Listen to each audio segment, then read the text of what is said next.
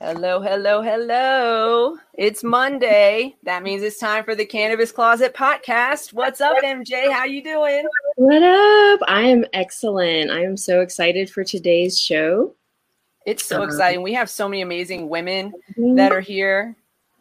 Um, they're starting to come into the waiting room right now. We're going to be bringing in these women and, and talking about what it's like to work in the cannabis industry as a woman because why? It's International Women's Day. we get our own day. Yay. One whole day to be a woman. oh, um, so, well, um, I guess do we want to? How do we want to start today? I know we have uh, we do have a couple of guests that are just popping in for a minute and um, are in a little bit of a time crunch. Um, we typically start with some of our uh, your house cleaning stuff, our typical rundowns. But I guess we could pepper those in.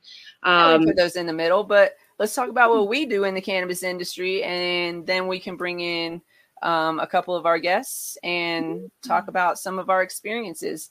I just want to um, let everybody who's watching know that, um, and we'll try to warn anybody beforehand, but we are going to have some amazing stories about the amazing times that we've had in the cannabis industry.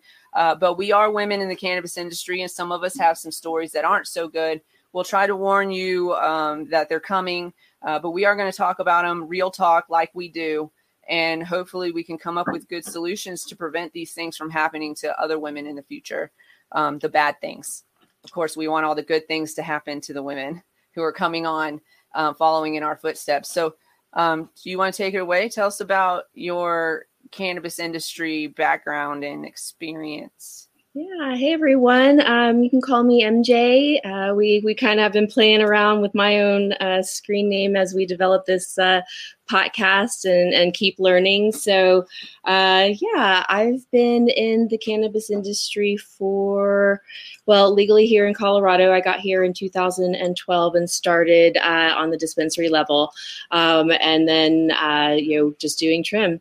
Um, but I have background in cultivation, and then eventually moved up here to the mountains and started uh, working with a doctor, uh, doing medical cannabis clinics up here in the mountain, helping Colorado patients get their um, get registered and get their license. So I've been doing that, plugging away, and um, yeah, now we're on this platform, so I don't have to just stand on a my single soapbox. Yay! I know that's why we wanted to do this. We have so much to say, and we've seen things go great, and we've seen things go not so great.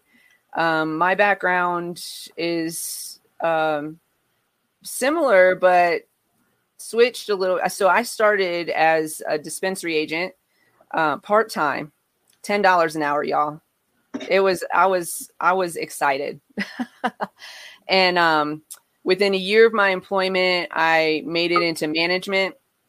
Uh, and then I work I worked with that company for three years. I had so much uh, such a good time just working with the patients and being able to talk about cannabis and its medicinal effects. I worked in a medical dispensary. And then I went into um, cultivation and also education kind of at the same time. So I worked in a, in a, a legal cultivation center. And then I also traveled uh, with a nationally known company to educate on what it's like to be a dispensary agent and, and the things that we need to know. Uh, and yeah, so that's that's my background experience. Now we're doing this here. Um, both both of us do some consulting, and then uh, MJ also runs Dr. B's Mountain Clinic. Uh, so yeah, I think we have uh, quite a bit of experience and a few stories between us. But I see a bunch of ladies in the um, in the waiting room here. Do you want to bring um, uh, Dr. Regina Nelson in? Yes, uh, yeah, yeah, let's do that. Um, she's limited on some time here. And then, um, so I met Regina. I had the pleasure of meeting Regina um, back in 2012, 2013 yeah. when I was down in Denver. Um, when she, uh, you know, just got to hear your story about how cannabis changed your life, helped your life, and um, and then just been so excited to watch uh, everything that you've done, the classes you've developed, the program you've developed. So um, let's hear from you. Um, thank you so much for joining us. Well, thanks for having me, and thanks for celebrating Women's Day. I think you're right. I think it's really important. And I think of all the good and bad you hear of this industry. When it comes right down to it, I'm a social scientist who focused my studies on medical cannabis, but we're but this industry is a microcosm of the greater society. So the really good things, they really stand out. So do the really bad things. And they're there. And we've all seen it over the last year as a society of whole but we're but a microcosm of that. And everybody wants to think everybody comes together like Bob Marley's One Love and we're all grand. And that's just a fallacy because that's not how human beings are programmed. That's not how we work. And I think I love seeing so many more women come into this industry. I felt very alone in the early days. And, you know, there's, I spent 25 years in human resources before I came to this and I didn't understand why I needed to go through all the corporate bullshit that I had to go through.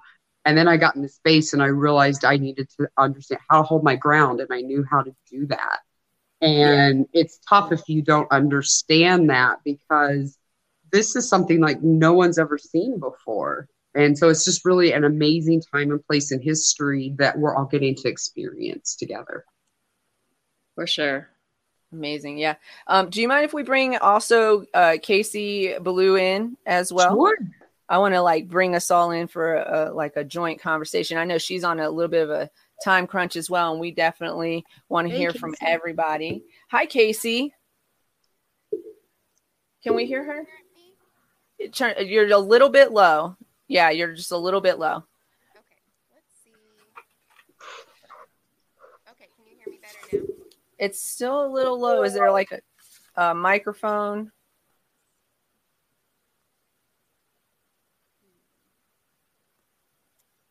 See if we can figure that out. Okay. Um, Regina, you wanna, do you want to tell us a little more about um, your ECS uh, program and what you're doing in yeah. Tulsa? Please yeah, I actually I developed the clinician certification program, kind of a take on a cannabis coach, or instead of a clinician being a clinician. And um, I did that as I developed out um, the Survivor's Guide to Medical Cannabis, which is available on our website and on Amazon.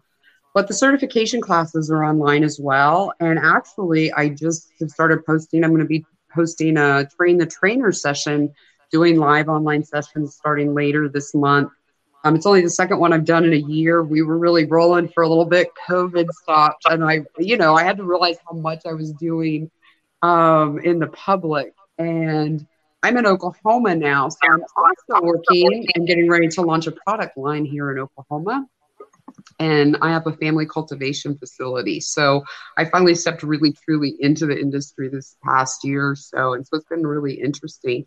But people can go to my website at myecstherapy.org and get all the information on classes. They can get in contact with me. And if they, you know, if they've got any questions, they can reach out. I'm happy to assist.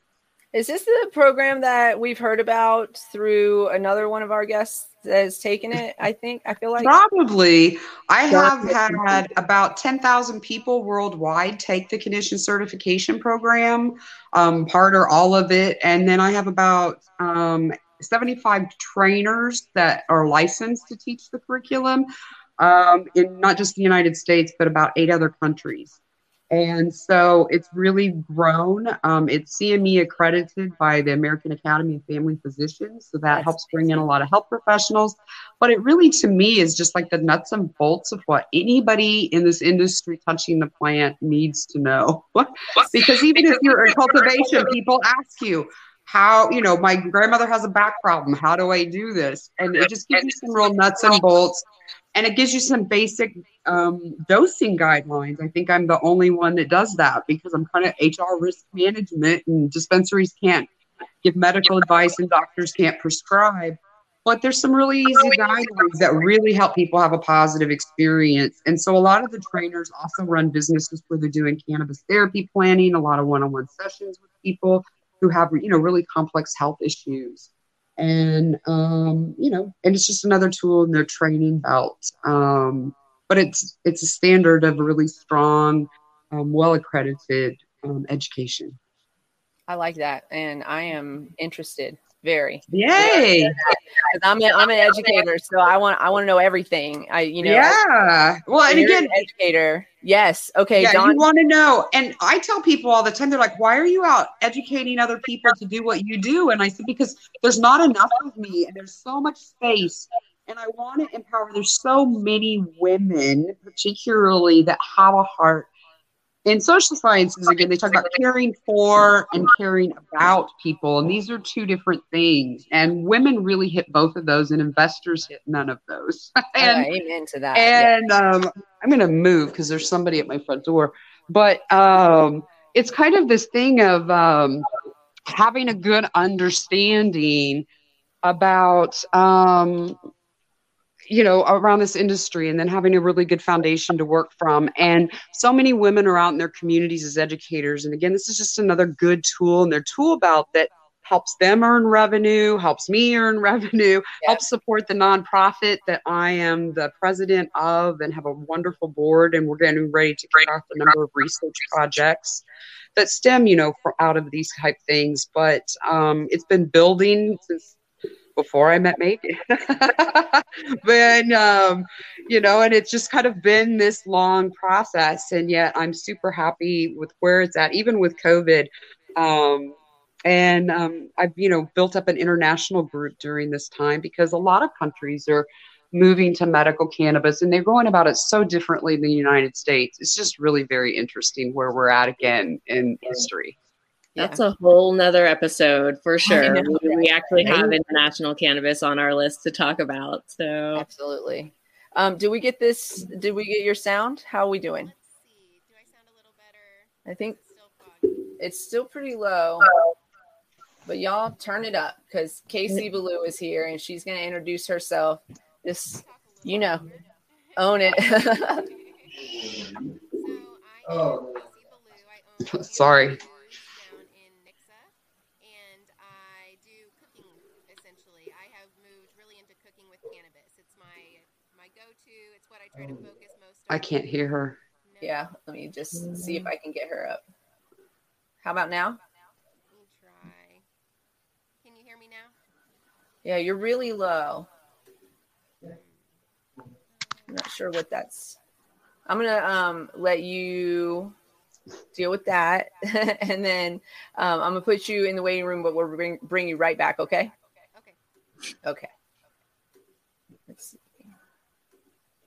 There's always technical difficulties. Every, every time we've had we have them all the time. So uh so have you what kind of challenges have you faced um being an entrepreneur in in this industry that is honestly it's a male dominated industry. We know that especially when we Yeah. talk about um when we talk about growing, when we talk about the the Yes. science spaces, uh extraction um facilities, those are very male dominated uh Yep. places and the industry as a whole they i mean they they they men ladies and gentlemen men uh m- mostly white men uh have have done their best to push women out we Yep. weren't even allowed to work underground in a lot of, of these underground Mhm. places because we were because we're women because So- we're women. You know what I've seen? I'm in Oklahoma right now, and this is where I was born and raised. And the one big difference in this medical program versus others is it's a free market.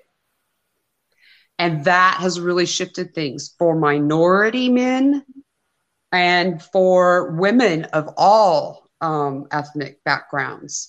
Mhm. Um, I see so many more in business here. And as mom and pops, that's kind of how our family grow operation is going. We're trying to band together a little bit. And yet it's been just a disaster, as you know, trying to bring people in this industry together. It's just so difficult. yes And one of the biggest things that I found is a problem is 280E and the fact that we still haven't federalized this and removed it from the schedule of controlled substances. Because right now, running an educational organization and a research organization, dispensaries and a lot of groups, they can't support work they'd like to support because they're being penalized. And that's got to change. And you know, and then we need to be eligible for state and federal grants and these other things that need to come. And we've been preparing for that, just waiting and waiting and waiting. And um, again, it's an interesting time and place in history to be before all of that happens and occurs and and then through that shift. and i think it's really important that women have a voice in this um, and that minorities have a voice in this. People that have been adversely impacted by this yes. need to have a voice in it and not investors so much but they tend to rule it particularly where this is monopolized and there are limited licenses. Yeah. Um, so so we were just talking about Oklahoma last last uh, episode, last full episode, um, and discussing whether or not that was a better plan to have a free market. Yeah. So the competition to me, yes, to yes, me, it is. because to me it looks like if you compete and you do well, then you do well. It doesn't matter how much money you have. Everybody gets in on the same level, right? Everybody gets in on the same level. And if you want to be small and niche, you can be small and niche and survive, or you can be, you know, there are big boys trying to blow it out right now. The market is always in flux because, you know, there in the beginning there were no residency requirements either. So what we saw in flux into Oklahoma was everybody's been kicked out of Colorado, California, Arizona, Nevada, sometimes multiple states. I ran into people that MJ and I knew in 2012 were bad news, but they're back, you know, and so we had to deal with some stuff. But I immediately just thought of a story. Like immediately, I'm when you said sure I could tell you hundreds. We all need to get together and write some of these up and just put them in a book. I would love it. We're publishing that because women, It's the women's book of cannabis. Yeah. Fantastic. We're gonna um try to bring Casey in one more time because I need y'all to hear this woman. So here we are. She's muted right now. So we're gonna unmute. And Still, I don't think it's still gonna work. Can you hear oh, it we can hear you a little bit better. It is low, so everybody else mute your mic, and we're gonna let Casey uh, introduce herself. fairly well. Okay. Um, I am Casey from Cannabelews. We are kind of in southwest Missouri. So we originally actually uh, we had applied for a dispensary here in Missouri, but we were denied our license at first. So we decided to kind of redirect uh, what we wanted to do because we always wanted to stay in the cannabis industry, but we were always more about the patients and just wanted to find where we belonged. And I've been cooking since I was a kid, so we have found that doing like cooking lessons. Essentially, we do online medicated cooking lessons for people, which is so much fun.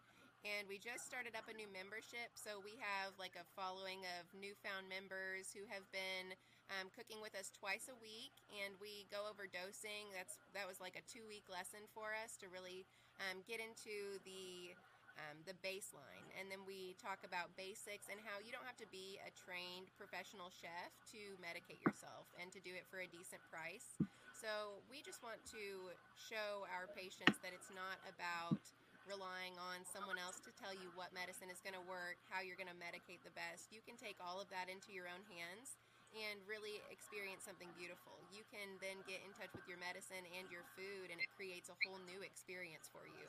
Um, you know, I have for so long struggled with, you know, a love for myself because physically and mentally we just weren't adding up. And so now I feel like with medicating through my food, it's brought me a lot closer to something I struggled with my whole life. You know, I can, med- you know, medicate a plate of veggies and I'm to smash that whole plate of veggies, you know, because I know there's medicine in that, not a drop wasted, you know.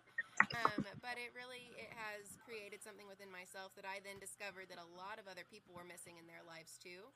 Um, and it's the ability to medicate yourself and have that medication really work and be effective without breaking the bank.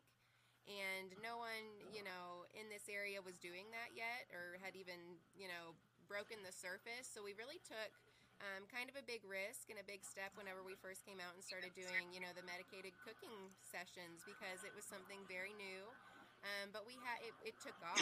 You know, we had people who were very excited because they'd never experienced anything like this. So for us to be able to come on and just bring this virtual to people so that you don't have to be in Southwest Missouri to um, get really good knowledge. And the recipes are fun. We do it live on Facebook twice a week, so you have the ability to actually ask questions and cook with me as we go. It's like a live interactive cooking show. Um, we talk about dosing every week. We do little pop quizzes. Um, so if I'm like, hey, there's an ounce of cannabis in, in three cups of oil, how much per tablespoon? The first one in our comments gets a little prize. You know, just incentives to try to keep people interested and make it fun. Um, but I really, I have always been about the education side of it for for the patients. You know, there's so many people out here who have been taken advantage of, who have been um, led through the mud through pharmaceuticals. This is just one way to really get in touch with your medicine and not have it destroy your day. You know, if I can have a medicated cup of coffee in the morning and it lasts for hours instead of me having to smoke habitually, and I always push, you know, moving into a new industry, especially a medical industry, we have to start medicating in ways that are going to do more good than harm, right? So we all know smoking is not great for us, of course, but if we can have those those people who have haven't used cannabis since you know 1978 and now they're they're moving into a new industry it's like okay let's start with microdosing let's figure out what your dose is going to be figure out your strains go from there because there's so much more than just um, eating a brownie and having it take you there. If you if you know that 47 milligrams of a sativa dominant, you know, and not even we try not to even say sativa versus indica. We talk a lot about terpenes in our group. Uh, thank you. It is so important to get your hands on the right terp. No matter what the strain is, you may think I'm an indica dominant fan, and I'm like, oh no no, precious baby, you like limonene and pinene. Let's get into a different conversation now, um, because you can really find that um, each each strain is going to do different things for you regardless of the terpenes. You could have a completely different phenotype of one plant, and so you need to discover what about those strains appeal to you: the smell, the taste, the nose knows. Just the nose knows. The nose knows. Your terps are going to, and you don't just find terpenes in cannabis. So whenever we're teaching our people, hey, if you have some dried lavender and you can also throw that into your extraction, you're going to get a whole different complex of terpenes naturally um, so it's just working in, you know, the natural health side, the cooking side, and the medicated cannabis, and that's what I live for. You know, that's my that's my juice. It keeps me going. So um, we just have started with the memberships these last couple months, so we're still getting off the ground, but it's going really well, and the patients have been a lot more interactive than I first anticipated. You know, we're getting a lot of good questions, good questions that I asked myself, you know, just a couple years ago when I was starting. So these people want to learn, and that's what I love about it so much. It's people who are genuinely interested in doing uh, the same thing that I'm about. I just want to medicate. I want to feel great about myself and about the world around me, and medibles really take me there. So, cooking with cannabis has saved my life in a lot of ways. You know, I'm a recovering addict, I'm seven years clean, and cannabis saved my life, to say the least. You know, I went from a place where everything was dark. You know, and now a lot of people say I am a light because you have to put you you are. World. I would agree with. You have to just radiate it from your soul. Um, so I think that uh, medibles take me to a more even and consistent place throughout the day. So that's my little spiel about why I do it. you guys understand why I love this woman so much. I met her in Missouri in March. We've we've known each other now for a year. I was so impressed. Uh, we also have two other ladies on the panel today that are from Missouri, and they've been on the panel with us before. But I was so impressed with your um, with your caregiver program. The caregivers ran the program in Missouri um, and still are, I would say, because there's not even enough dispensaries out there. Um, and the expense of it, we don't even want to talk about, right? And so caregivers are running the programs out there. Um, and I'm, you know, that's how I, that's how I met Casey. I met her at the um, convention we were at last year with Jason Mitchell. And um, yeah, I, so, I'm so proud to know you. I mean, you're amazing. I watch your videos and I'm just so impressed with your knowledge. Mm-hmm. And um, I wanted to, I wanted to kind of go back. Uh, you said that you were that you guys didn't get the license the first time. Did you reapply and get the license the second go round?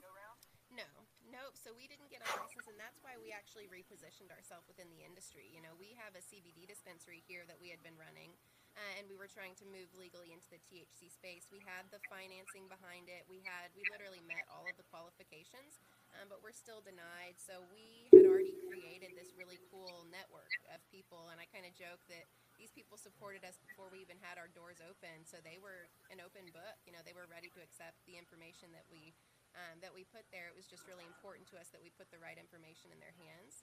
Right. Um, and so, yeah, the dispensary, it was, it's been a definite blessing in disguise. I, I, I feel like our, our listeners are going to be like, why y'all beating up on Missouri? And we're not, we're not at all. But we would like to understand why people who should qualify for their minority license are not qualifying for the minority license. And there are very few minority owned businesses in Missouri right now, which we talked about on our last full episode.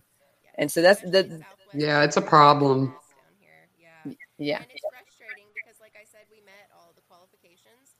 Um, we just didn't score high enough. So it's like, and we knew from the beginning it was going to be, I hate to say contest, but it was a, a competition. You know, there was always the probability that we could lose. I'm, I'm a numbers girl. I love math and science. That's why I really get into the dosing.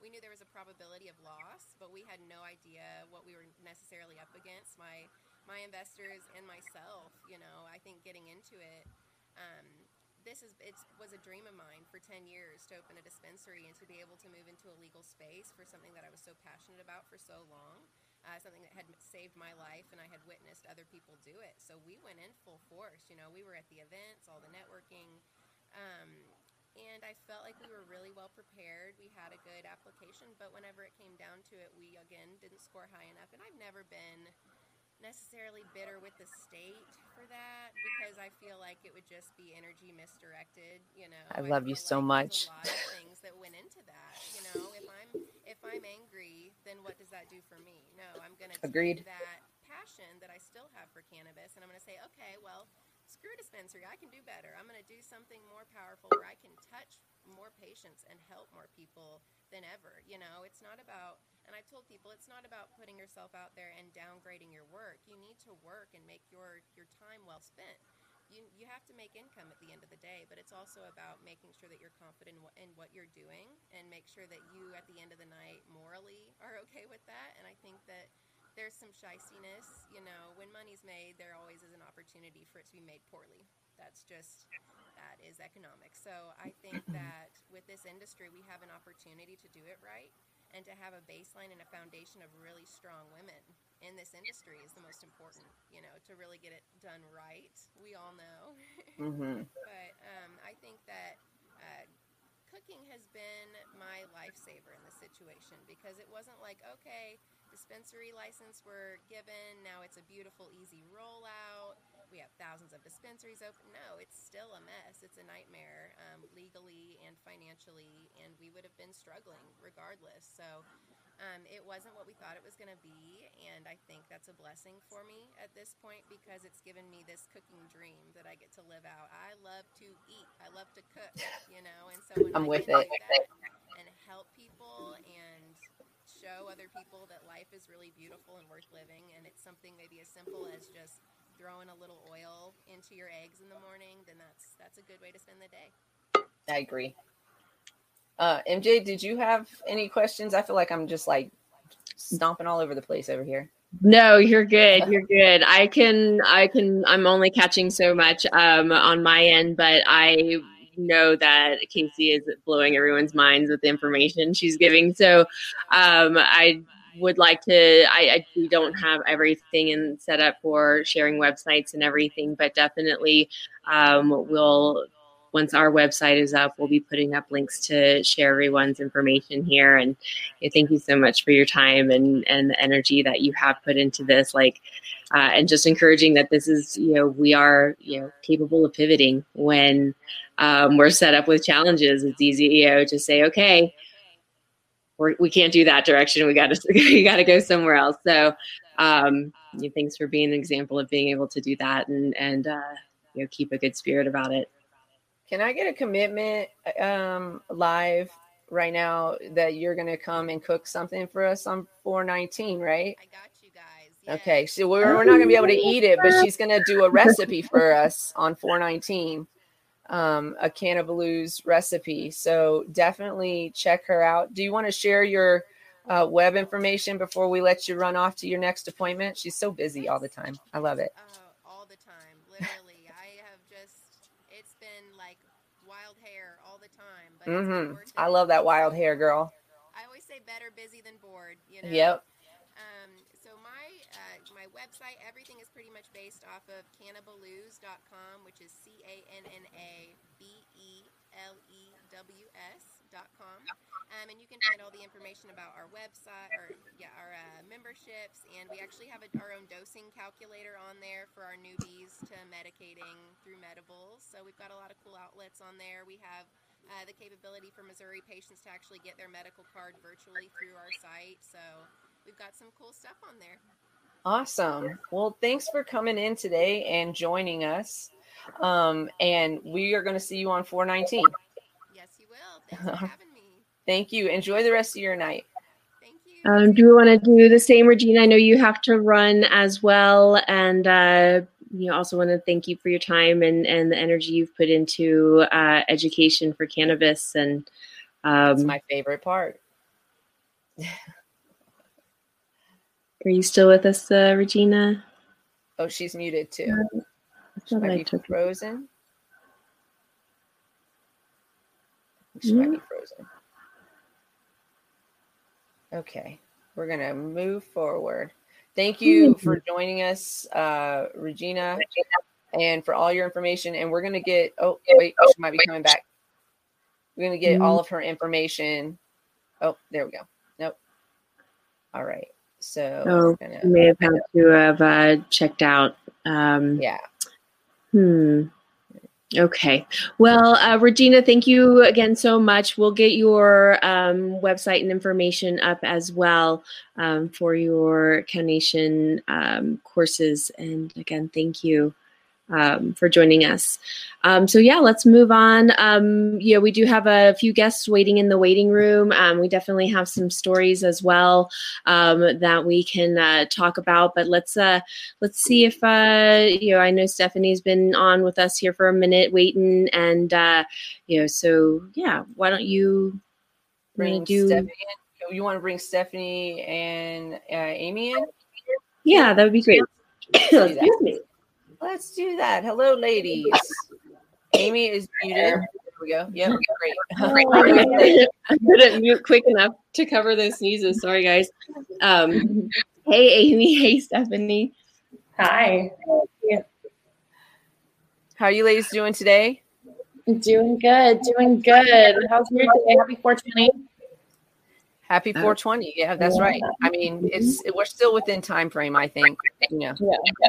Four o'clock hour. Uh, do you want to introduce yourselves? Uh, I guess Amy can go first, and then uh, Stephanie. Um, basically, um, I have been bud tending for two and a half years.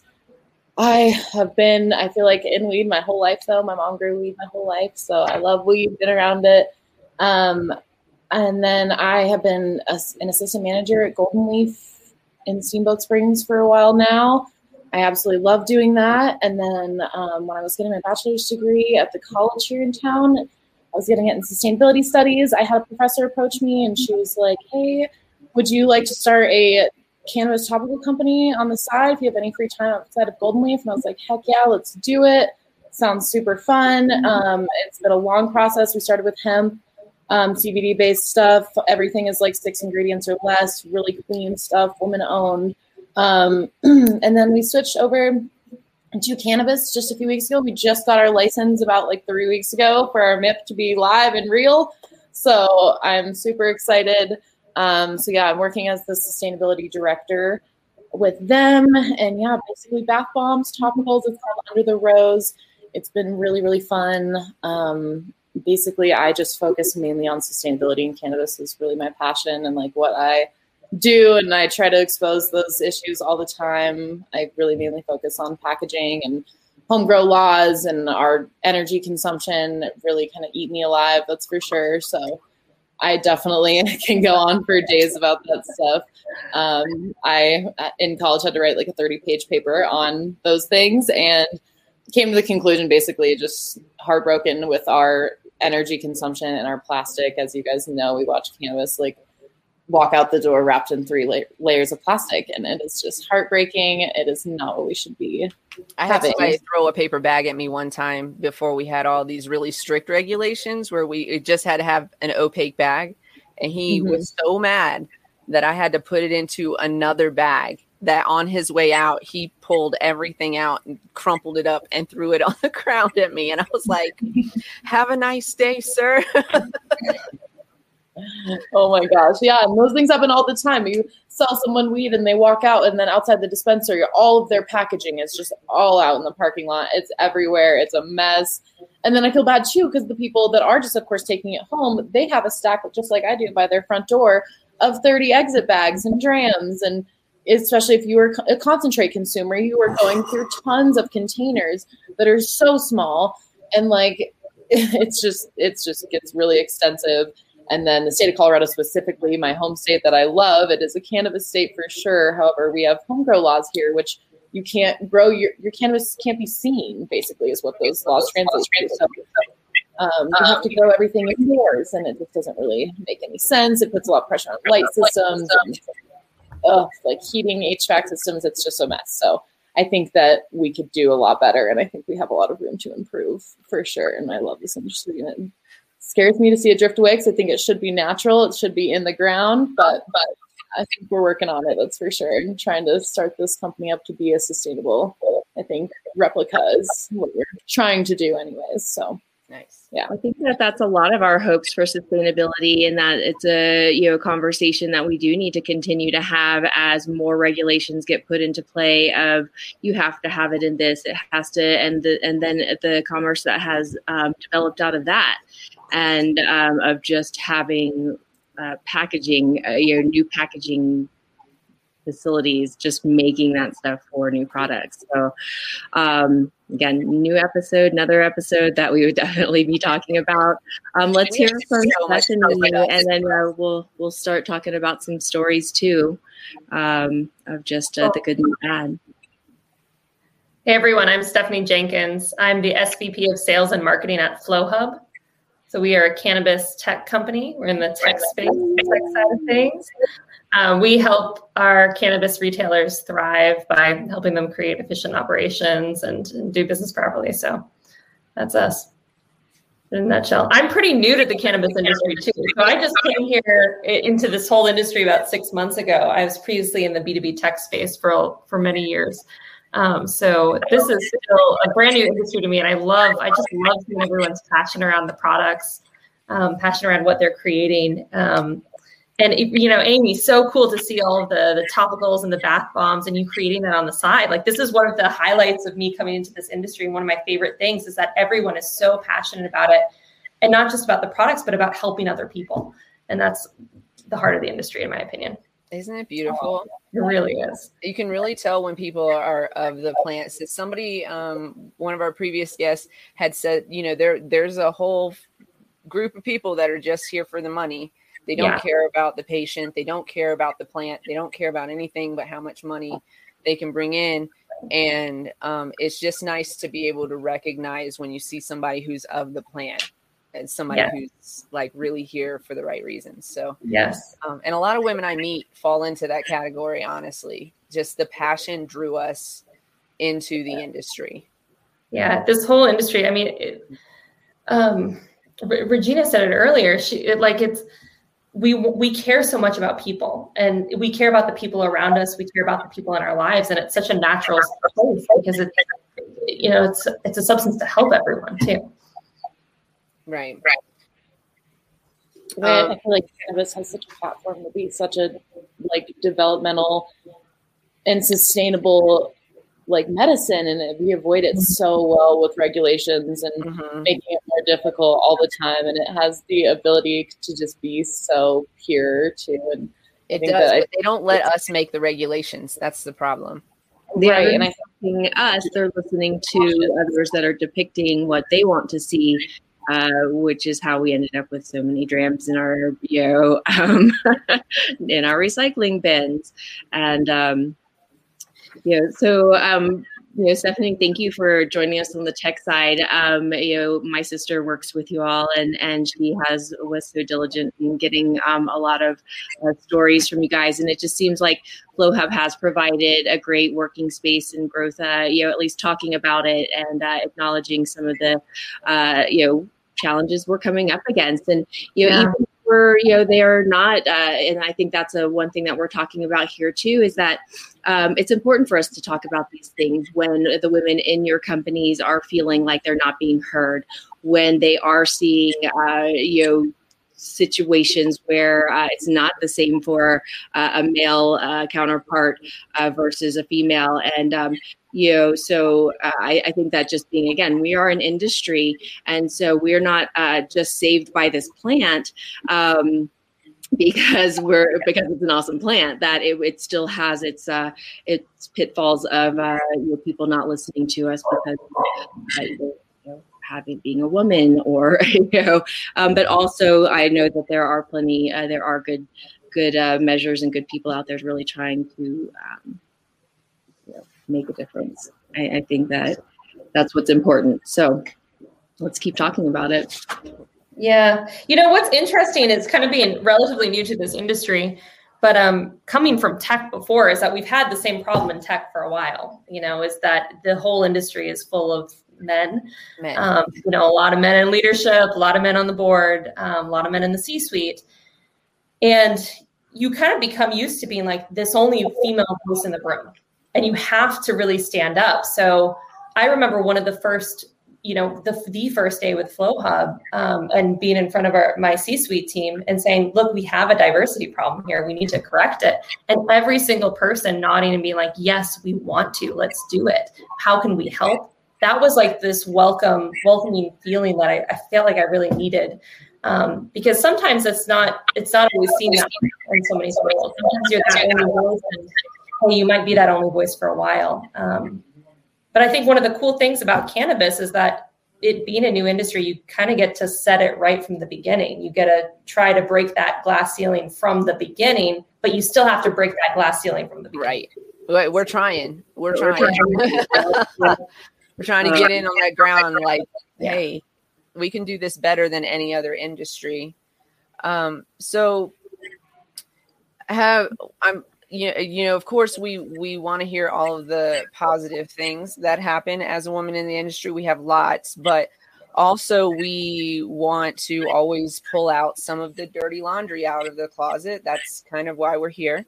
And uh, so so have there been times where you've been hindered or felt frustrated um, because of the way you were treated or um, or dismissed maybe i don't know i don't want to put words in your mouth i don't want to do that um, but as a woman in the industry, um, have you what kind of challenges have you faced? Um, just that have maybe made it a little bit more difficult for you to get in, get into where you needed to be. I feel like in my in my experience and working as a bud tender and then being a manager, it's a dispensary, a fast paced dispensary. It's um, being taken seriously. People definitely, for some reason, there are I would say, like a lot of female bud tenders at the location that I am at. However, there's also a lot of male bud tenders. And when someone comes in to buy concentrates, and I've had this happen on numerous occasions, a guy will come in and they will be like, Hey, can I get that kid behind you? Like, I'm coming here to buy some grams. Yeah. Like, they don't want my help. Like, they don't think I maybe I don't dab enough. That's what they think, or maybe I don't. They just, know we have more lung capacity than they do. Really? That's what I'm saying. I'm like, you have no idea how much weed I can smoke. All right, like, but I think that I get these little things that just like people just really question like how serious you are, um, or just I mean, I guess this is um, and not even just you know to women, but just like I feel like professionalism and like talking about cannabis people are really like is that is that serious? Are you sure? Like is that real? And you're like yes of course all of these things are real. Cannabis is taken pretty seriously these days. Um, so i feel like the lack of professionalism is where i notice did you have tough. a hard time um, getting your license in the state of colorado? Did you have to jump through any extra hoops or did you feel like you were hindered in any way we definitely, we definitely did. Um, eh, they're hard to get in general, I would say, just because on the Colorado level, for sure, you you need to get local city approval of these licenses. Um, and in the northwest part of the state, where we're really close to the Wyoming border here, there is a lot of conservative um, donations of people. And I feel like that definitely sometimes, I mean, we can only have three dispensaries in Steamboat for a reason because, you know, they don't want it to explode with dispensaries and there are different viewpoints. And, you know, I, I get it. It's a, it's an interesting place and I love it up here but it, we definitely it took a while for us to get it and we are trying to be on board with everyone everyone we're having a paid police come in and do our security that way we were just in with them and you know we've definitely had to jump through some hoops but um really i think I think in general too, like COVID is just slowing down the Department yeah, of Revenue. I would agree um, in the state of Colorado pretty heavily, so I think that that was also a factor. Well, Stephanie, we have we have some stories um, from women in tech yeah. about their experiences with uh, you know as being a woman in a in a high, you know uh, mostly male dominated uh, industry both in cannabis and in tech. And like this is a double whammy for anybody in tech. Women are smart enough to be in work with computers and be engineers mm-hmm. and be scientists ladies and gentlemen. I i hope you know that. I mean i, I feel like the people joining us do know that right? So, so. There have been some unfortunate comments along the lines of there are not uh, you know spaces or place for female uh, engineers uh, in tech. And it's like yeah. Uh, you know and uh, and so to I, I think that it is a slap in the face to the women that have worked so hard to get where they're at. Um, and uh, i think that even just um, reading some of the stories of uh, you know love their job love what they're doing um, can't stand being mansplained to i think that that's mm-hmm. the um, uh, you know uh, thought of like just making sure that like okay I'm just bouncing off my ideas to you. Like I, I just want to, you know, make sure that yeah. we're all on the right track, and then being told like, oh well, and and mansplain their job, you know, where it's like, I wasn't asking for you to tell me how to do my job. I just wanted yeah. to sure that we're we're on the same page here of uh, you know that I am on the right track and you know this is what I have done uh, and and being recognized for yes the work that they've already put into it and then being told like oh uh, you know, and definitely even uh, from the customer service aspect from the dispensary, you know, yeah. dispensary employees speaking to uh, your quality assurance uh, techs and saying, um, I know more than you. I've been doing this longer. And it's like, uh, yeah, but you're calling me for um, assistance. For so you're assistance. Yeah. Uh, let's back that up here. And I think that that's, uh, you know, again, just some of the, uh, you know, initial comments and, uh, and, and echoing. A lot of that actually. Um, a lot yeah. of the women said, I love my job. I love what I do. I love the space that I get to work in. Also, men condescendingly talk down to me.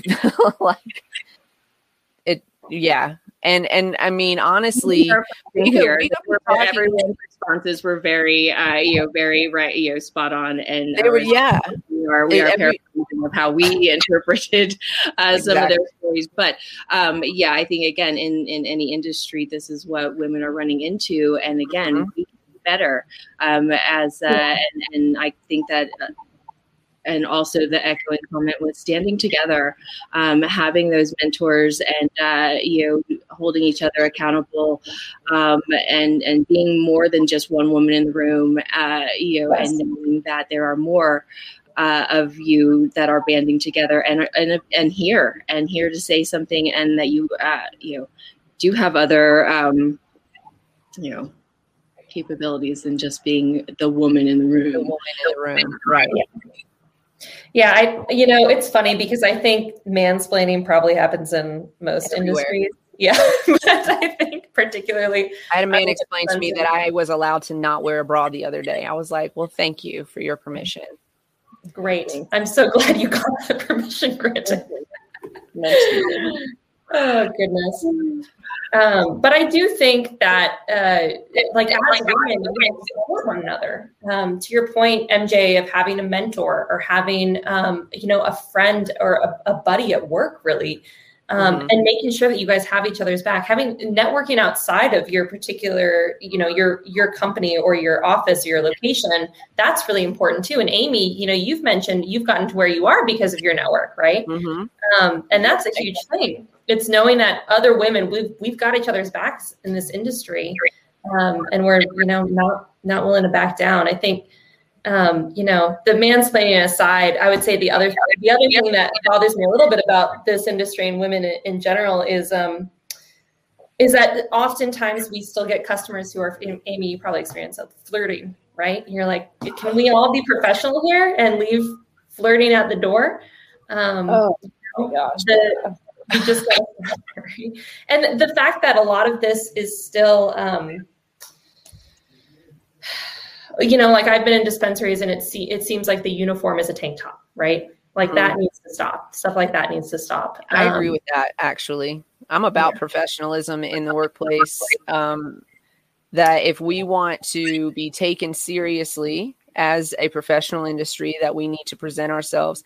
And I also get that like I know we know who set the standards for professionalism, right? We talked about this. I keep bringing it back to our last episode, but we talked about this in our last episode how we can't have real conversations even in the workplace.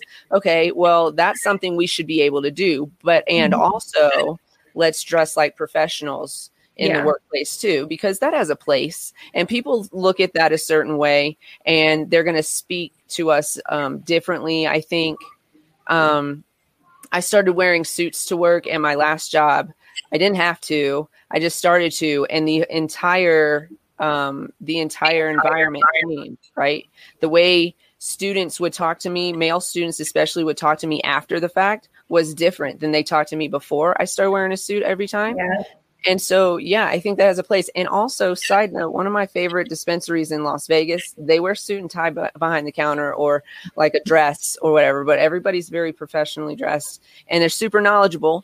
So, side note also, if you open your mouth and you are speaking mm-hmm. knowledgeably about the products that we're purchasing, especially in a medicinal dispensary, which anybody who knows me knows that I think both are medicinal. I don't care what you want to call it on the outside, but especially in that environment, then they're going to be also more people more prone to listen to what you have to say because now you're using science and you're not using slang. And um, yeah, you slang with your friends. I, I love a good tank top. Look, I'm I'm a crop top kind of girl. But me too. but I I just don't like you know the owners requiring women to yeah, wear. Yeah. Like well, right? I actually or yeah, or just wanting I think a lot of dispensary owners w- would prefer like just a front of attractive female bud tenders. Yes. Maybe like, like, they that, love yeah. that. They just love it. And I've just like um, what Farrah was saying, like the comments and just like and what Stephanie was mentioning too, just being hit on in the workplace and just like the things that the pressures that we have to like um face and we're it's almost like compromising because we're trying to be professionals and i have people come in and they're asking me very serious medical questions and they have very serious medical conditions and hmm. are asking me advice and want like recommendations and then two minutes later i'm all of a sudden a bartender and i'm being hit on and like literally some guys saying I'm, his dream is to be have a girl like me sell him the weed like Okay, gentlemen, don't just, hit on your bartenders either. Stop it. Right, exactly. Don't hit on your bartender and don't hit on your bartender because they aren't selling you something. Yeah. And like we're trying to be professional in it, and it's mm-hmm. hard too because yeah, there's just this pressure to look attractive and mm-hmm. be technically we work in a fast-paced environment and um, bartender too. Like tips are the name of the game these days. It's improving. The industry's getting bigger and tips are important and i think that it adds more to the pressure like oh we need to look good. And then also so i'm yeah. taken seriously and it's just these these pressures it's, that we face are ongoing. Yeah. we can't be perfect everybody but we are. So that's that's that. We actually um we had an anonymous story come in about something like that um where uh, the young woman was working on a legal um, farm and was told that if she worked past 9 p.m. that she had to work topless. And like she hightailed it out of there. But women are definitely exploited in that way. Women who don't have any other options are exploited in that way. Mm-hmm. Uh, it's not okay. And we really need to recognize that it's happening. Um, and so, ladies, the real, re- I mean, aside from it being International Women's Day, and there being a lot of us in cannabis who are working really hard to um, have a place, um, you are not alone in in this in this cannabis industry. We know that those things have happened to you. They've happened to your friends um, people get sexually harassed at work. This is not just in the cannabis industry, and we've said this several times. But we can do better as an industry, um, and and we should. And and part of what we, uh, you know, again, I feel like it all ties together, right? Part of what we talked about last episode was accountability and holding um, ourselves accountable, holding our counter, our, our, friends and our counterparts, our professional colleagues uh, accountable to their words and their actions. And if we see a male uh, colleague allowing this to slide, even that's not okay.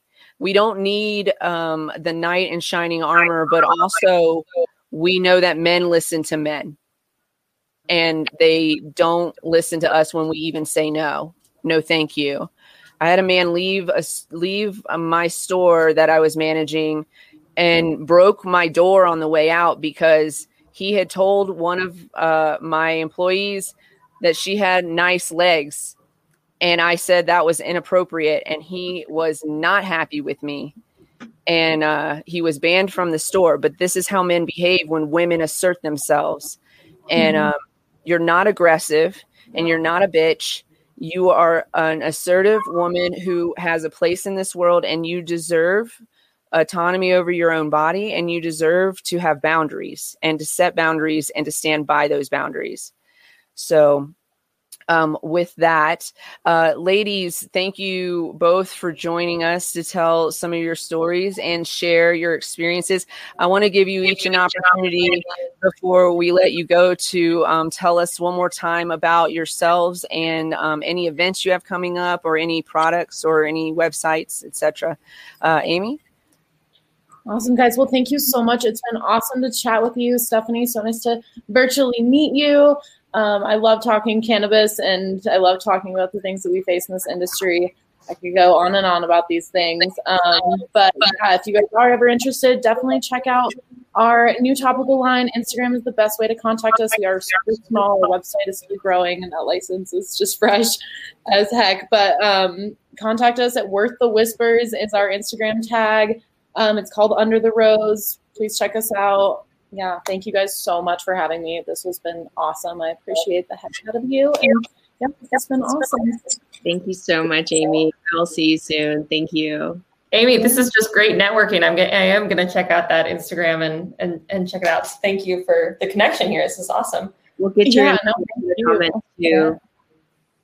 Cool. It's so cool to see Stephanie here on the tech side too. I've never really met too many people on the tech side. So thank you, ladies, for making this connection happen. I agree. The connections are everything. So good. Absolutely. Um, and uh, before I part, Stephanie again from Flow Hub, we are in the cannabis tech world. We specialize in point of sale um, and really hone in for cannabis retailers, so dispensaries um, across the US. Check us out at flowhub.com, F L O W H U B.com, um, if you want to help grow your dispensary. Thank you so much for being with us, Stephanie. We're going to um, continue to pull some of the comments from uh, the other ladies that uh, wrote in. And um, uh, I just uh, appreciate the time that you've given us. And uh, thank you. Nice to meet you. And um, yeah, I'm sure I'll see you again soon. Bye. Bye ladies. Before we bring our next guest in, I just want to stop for a little commercial break. We just take a little commercial break. Uh, I want to remind everybody that we are having um, a raffle. So you can buy your raffle tickets at uh, the Cannabis Closet Cash App, which is dollar sign uh, Cannabis Closet 420 and our PayPal is cannabiscloset420 at gmail.com. The tickets are $25 a piece. Uh, you, you are in the running to win a Focus V Carta, which retail values at $250. Uh, we have a resin art bundle valued at $150 made by yours truly. Thank you very much. Um, cannabis apparel and accessories valued at $50. Canna Queen and Cannabis Closet apparel valued at $50 as well. The ticket sales end on 419 at 4 p.m. Mountain Standard Time. So you have up until the day of the raffle to uh, get your uh, to get your raffle tickets. They're twenty five dollars a piece. You can order as many as you want, and all of the money, not just the proceeds, all of the money is going towards the cannabis closet to um, fund our project, our our podcast. Um, and we are having a art contest. Megan, you want to talk about that? Uh, yeah, calling all artists. We are just looking for assistance trying to um, build our brand. We're uh, kind of on our own doing our logos and uh, um, have a couple of ideas that we aren't able to put onto paper ourselves. So we're just looking for some artists to collaborate with. We're doing it as a little contest. So um, if we use your artwork, we'll send you a little uh, care package. Thank you uh, working with us and uh, start building those relationships for as we grow our brand to continue to uh, be able to actually pay you. So uh, art contest first, connections, and then uh, you know future endeavors where uh, you know art collaborations and um, but always uh, promotion and love and thanks for any anything that is uh, submitted. So if you want to uh, submit your information or ideas to us or help us out at all, contact us at Canna or no. Ah, I always want to give your email for some reason. cannabis closet 420 at gmail.com um, or you can also hit up the canna queen um, through her links. hit me up. It's okay. Uh, today uh, the the show is brought to you by my smoke gear. You can check out my link uh, my smoke gear slash ref slash uh, canna queen dgo uh, cannabis closet is going to have its own link very very soon uh, this is the link you can use right now. You can order your Happy Box bundle. You need spoons. I got spoons. We got glass spoons and we got um, silicone spoons as well. Um, this one's pretty durable, actually. I've seen it drop from a pretty large height and survive, and it smokes really well. And the Happy Box bundle also comes with a nice grinder. And I got quite the sandbox in here waiting for 420 that um, we're going to have to get down on. Uh, recently got MJ a Happy Box bundle as well, so she'll be getting that in the mail soon. Um, it's an amazing little package. You can order the pipe separately, the grinder separately as well, or you can order them as package. Check out my link and um, order away. If you need spoons, we got spoons. Um, we're also brought to you today by Fleurvert Academy and Virtual Clinic. Their office hours are 9 to 5 p.m. They're in Missouri. Um, you can email them at fleurvertacademy at gmail.com. they are currently looking for interested recommending physicians to host minority patient drive this spring in St. Louis. The goal is to provide resources and education to the underserved and underrepresented. If you're interested or know somebody that might be interested, you can email them at fleurvertacademy uh, at gmail.com your contact for the academy would be Marnay Madison, and your contact for the clinic would be Dawn Abernathy. She's actually a guest on our show today. We're excited to talk to her. Uh, they have certifications on uh, the weekends, they're virtual certifications. So if you're in the Missouri area, definitely check them out. Um, black woman owned business. So definitely go spend your money there and um, check them out. I think they have an event, had an event just last weekend that was pretty popping, actually. So and then also, obviously, CQ LLC, we are a consulting company, hands on and in person. So if you need any consulting help within your dispensary or your grow, give us a call. Uh, we have over 20 years of experience between us, and we will show up or we will help you out virtually. Um, give us, uh, uh, sorry, shoot us an email at customer service cqllc at gmail.com. And we'll be happy to help you out. We do a free uh, 15 minute uh, consultation in the beginning, find out what your needs are, and see if we can uh, serve those needs appropriately and help you out. And with that, let's bring in our next set of guests. Who are we bringing in next? Do you know? Do you know? I don't know. I don't think uh, we had a really a, a lineup. Um, definitely. Uh, well, then we'll bring on Abrama. Um, Dawn. Miss Dawn. Yay! Since we have the Fleurvert Academy yep. information up there, and we'll have uh, Brahma introduce herself as well. Abrama will go alphabetical. okay. Um, so I am Abrama Keys. I am the executive director of Greater St. Louis NORML. Um, I also have a business that I run called We, we Can, and it's an organization that's really aimed at like networking and community building um, and education for the community. So I work on patient drives, on um, networking events, on like vendor events and educational events for the community. Um, so, what you say, Dawn? Okay, I'm getting feedback. Um, so, uh, yeah, so that's really what I do in Missouri. In Missouri. Dawn, you want to introduce yourself? Yes. I'm sad I, I got in late, but I did see our, our awesome Dr. Regina, so I wanted to say hi to her. but I am Dawn. Yes, Dawn, a cannabis advocate with Fleurvert Academy. Um, we do so much at Fleurvert Academy. So to just kind of give you an idea um, with the telehealth clinic, yes, I take care of all of your needs when it comes to getting certified in Missouri and Illinois. So I came into the cannabis industry two years ago when it was voted legal, well, over two years ago now, when it was voted in November of uh, 2018 with an Illinois company that was needing a Missouri girl. So I came in and I tried to get that practice going, but I just wasn't comfortable. So I found a different clinic to kind of build on and learn this industry that we have here in Missouri. So I I say that to Abrama because those that don't know, this is my Genesis. So we have actually, you know, between her, I, and four other women created a social, you know, media group of women um, that are in the cannabis industry are ancillary. So that's kind of where Fleurvert Academy sprung from because our awesome uh, Marnay Madison, my business partner, created Fleurvert Academy to put grow classes in the city. Um, there's an awesome Black owned uh, grow clinic. Basically, he teaches everything about growing your medicine, stocks, uh, learning how to create your resume for the cannabis industry.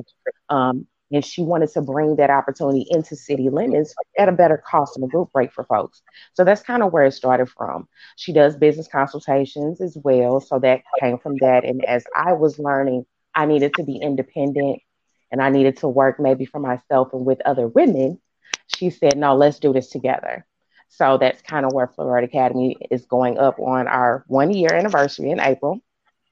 So we are definitely excited um, yes, that patient drive was this past Saturday. It was an awesome turnout. It was in Wellston, Missouri, which, if anyone could ever, you know, Google it, Wellston is a disenfranchised neighborhood. It's right outside city limits. And we specifically went to that area because it's the one that the most. Um, so people came and got, you know, uh, less than usual expensive, uh, less than expensive certifications um, with help and all of that. Um, what we have coming up, Marnay has a growth class that we'll be hosting at our uh, office this sun no Sunday the 21st. Um, we do some everything, and then I, as a patient advocate, help patients with doing their application, but I help them in just navigating their healthcare. I also help people more intimately in the sense of I'm a caregiver for a few people, which is why I was running late. Um, because I take care of patients that are dealing with cancer. Um, she's a single mom of a young baby, so we're a family, as a team to take care of her. So this has been a very specific International Women's Day for me. That's beautiful. Um, so, of course, you guys already know because you've been here before. We want to talk about the hard stuff first. What have been the barriers, ladies, for getting into the cannabis industry in Missouri? We're not beating up on you, Missouri. We just have guests from Missouri. We love you, Missouri. We know you can do better. We're going to see you soon, Missouri. We're going to see you soon, Missouri. We're trying to get out there.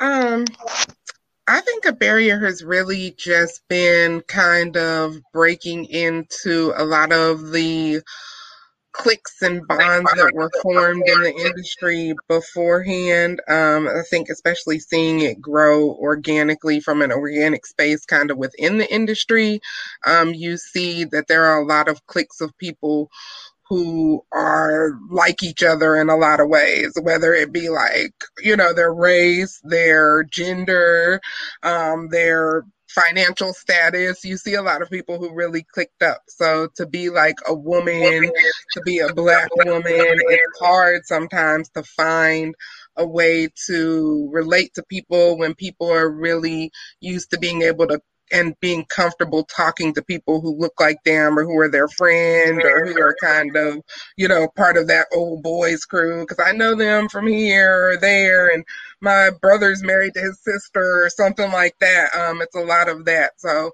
especially with doing things like um, events and really getting kind of um, even being like a NORML president of a NORML chapter, St. Louis is the biggest chapter. Um, so really having people kind of look to you when they're thinking of those higher level decisions or really making those industry moves that women need to be a part of, that black women need to be a part of, that, you know, need to be more diverse.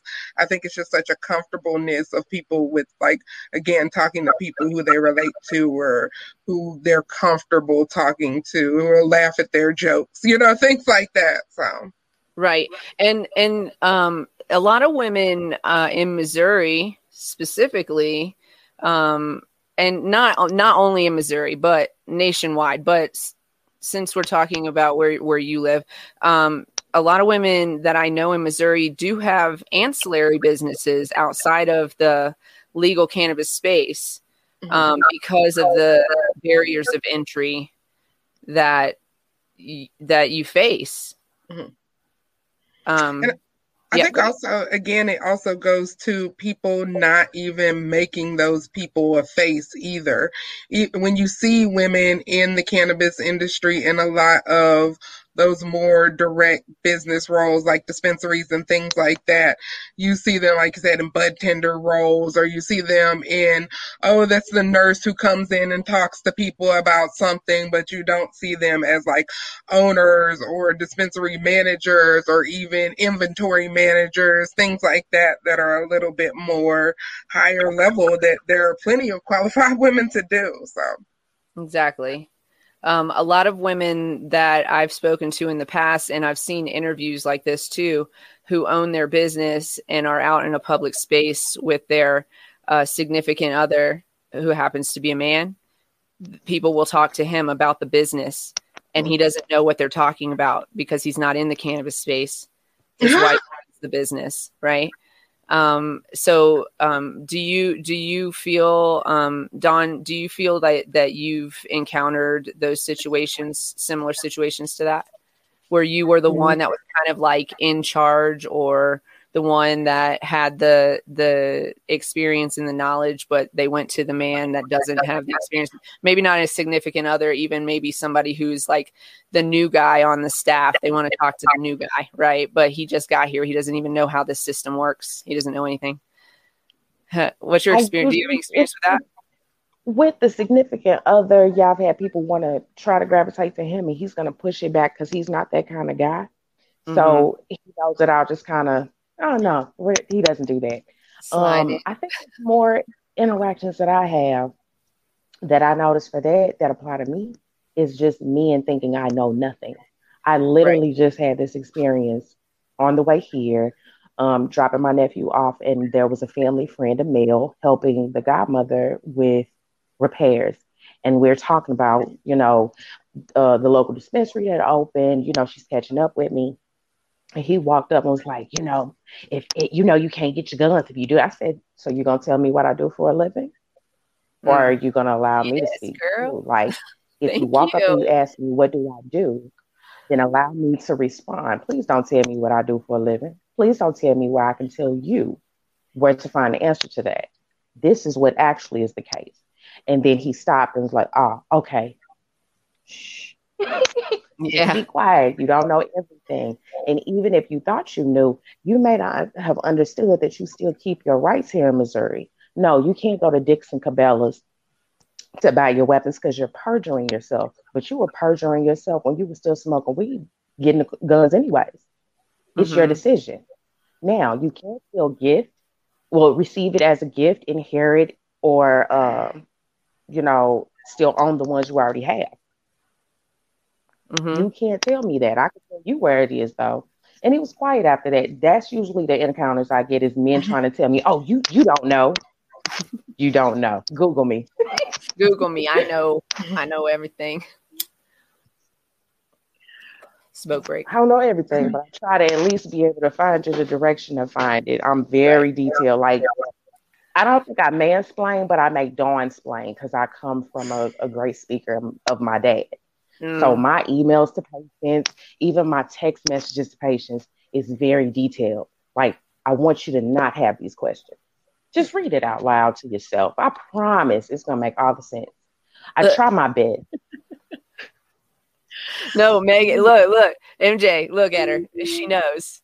Go yeah, ahead. I'm very detailed and very do, yes, it is a. It's always a. I have to remember too that I'm a patient and I do need to be patient with my patients. Sometimes, um, I you know get just frust- just as frustrated but that that is my job and so i do but i, I will yes i will may explain it same.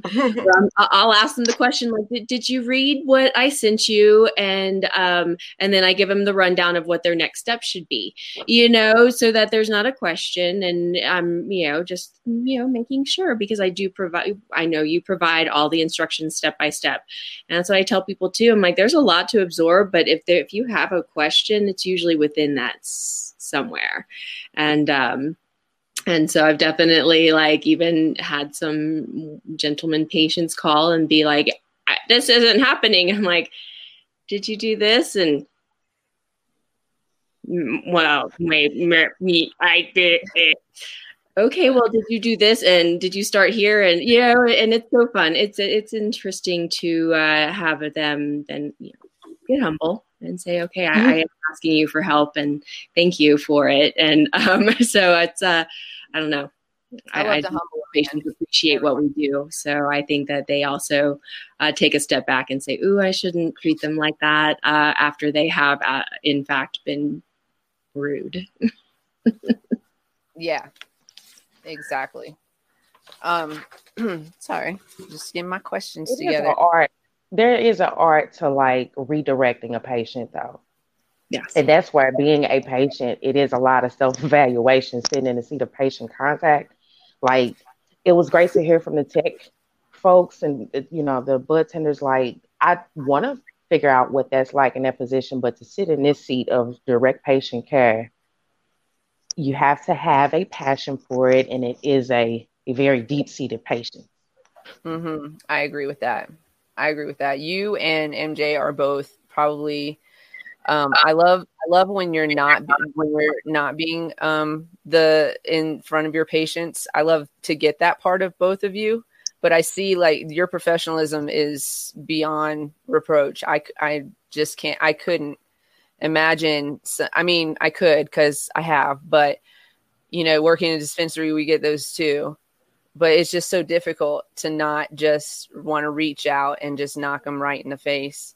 I've just lost real- my cool. I won't lie. I, I have lost my cool on some patients um, and had to, you know, I had to do make some apologies. I had to send out some uh, warning emails that I uh, certainly offended the heck out of somebody and they may be hearing from that patient as they walk in their door. So I apologize for any wrath that is incurred because I but and also but and also did they deserve that wrath because you can only be expected to eh, you know accept so much from from an individual you know you can only be you can you know there's only so much disrespect that you're expected to take and still maintain this staunch professionalism, if you will. Yes, yes, and you know, and we we do get real with the patients. Um, you know, when we talk about language and and talking whether we're talking uh, you know scientifically or and medically or whether you know, and sometimes our patients come straight at us, uh, you know, asking questions that um, aren't medical or or put us in a different. And so we do have to um, kind of toe that line of where it's. Uh, what we're providing them informational and educational wise and um, just knowing how it's consumed right and used and um, how it's perceived so um, that yeah, again working both sides of etiquette so so so um we know we face challenges as a fe- as females in any industry we know what those challenges are they're very similar in all industries but how can we um, move forward in our industry and and to be better we talked about accountability I don't I don't know if that's like the end all be all. You know, you can hold people accountable all day and they can ignore you and treat you like they treat you. I think um, having the courage to just let someone know what your boundary is. Please don't talk to me this way.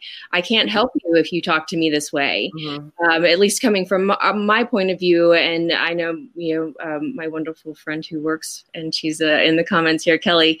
Um, that when people are rude to you, uh, you know we have our own triggers, and and and we shut down, and so it, it becomes a hard. Uh, do how do we help you when you're coming at us in a way way that uh, uh, makes us want to cry. Um, right. When all we're trying to do is our best job for you. So then the minute we cry, right, we're emotional immediately. And it's not about the fact that they've been disrespecting us this whole time. I, right? I mean, I, have had to, you know, so I, I, we, we do, I do take liberty and I, you know, give permission to our everyone in our organization to speak frankly with patients, um, you know, and be honest with um, where we're all at. And uh, you know, and our patients really do respect uh, that. I think they uh, definitely, like I've said, I've had words with patients and then turned around and been like, "We're cool." This is okay. We're uh, allowed to express ourselves. And um, I'm sorry that I took the tone that I took with you, um, but I didn't feel like I was being heard at the moment uh, when I was actually being rational and, and nice, uh, that I had to pull out the you know the i'm going to kick your ass voice if you continue right. to talk to me in this manner um, and so i think that uh, I don't know. Again, so, so, but does that work? I mean, I, first of all, if I come out in a professional space with a tone, there's probably a reason for it. There's a high likelihood that I'm not apologizing. Everybody, I'm not going to do it. I just can't do it. If I am um, articulate and I've chosen my words and I've just come out and said to a professional colleague, uh, patience aside, you know, like in a, in my professional space, if if I have to assert myself in a certain way you know, we immediately get called emotional or we get pushed out of the space. And I just, you know, I just want to know a solution to make the people following in our footsteps that are coming up behind us make it easier for them to get into this space, to to have ownership, to to not not just in ancillary businesses, which there's space for that and a necessity for that, but I also want to see more women owning um, grow spaces and um, not just kitchens, but um, but uh, uh, uh, uh, sorry, I just lost my train of thought. Extraction, extraction facilities. Yeah. Extraction facilities. Thank you. And and uh and and also dispensaries. You know, to own it from the top down. And um, I'd like to see more of that, but I also know that we have to. I mean, I did. I've I've been used for uh, Jason Mitchell uh, and I think Brennan uh, England brought this up um, that we're often used for our resources and not valued as assets. And I think women feel that a lot in this space. What, what do you what do you ladies think?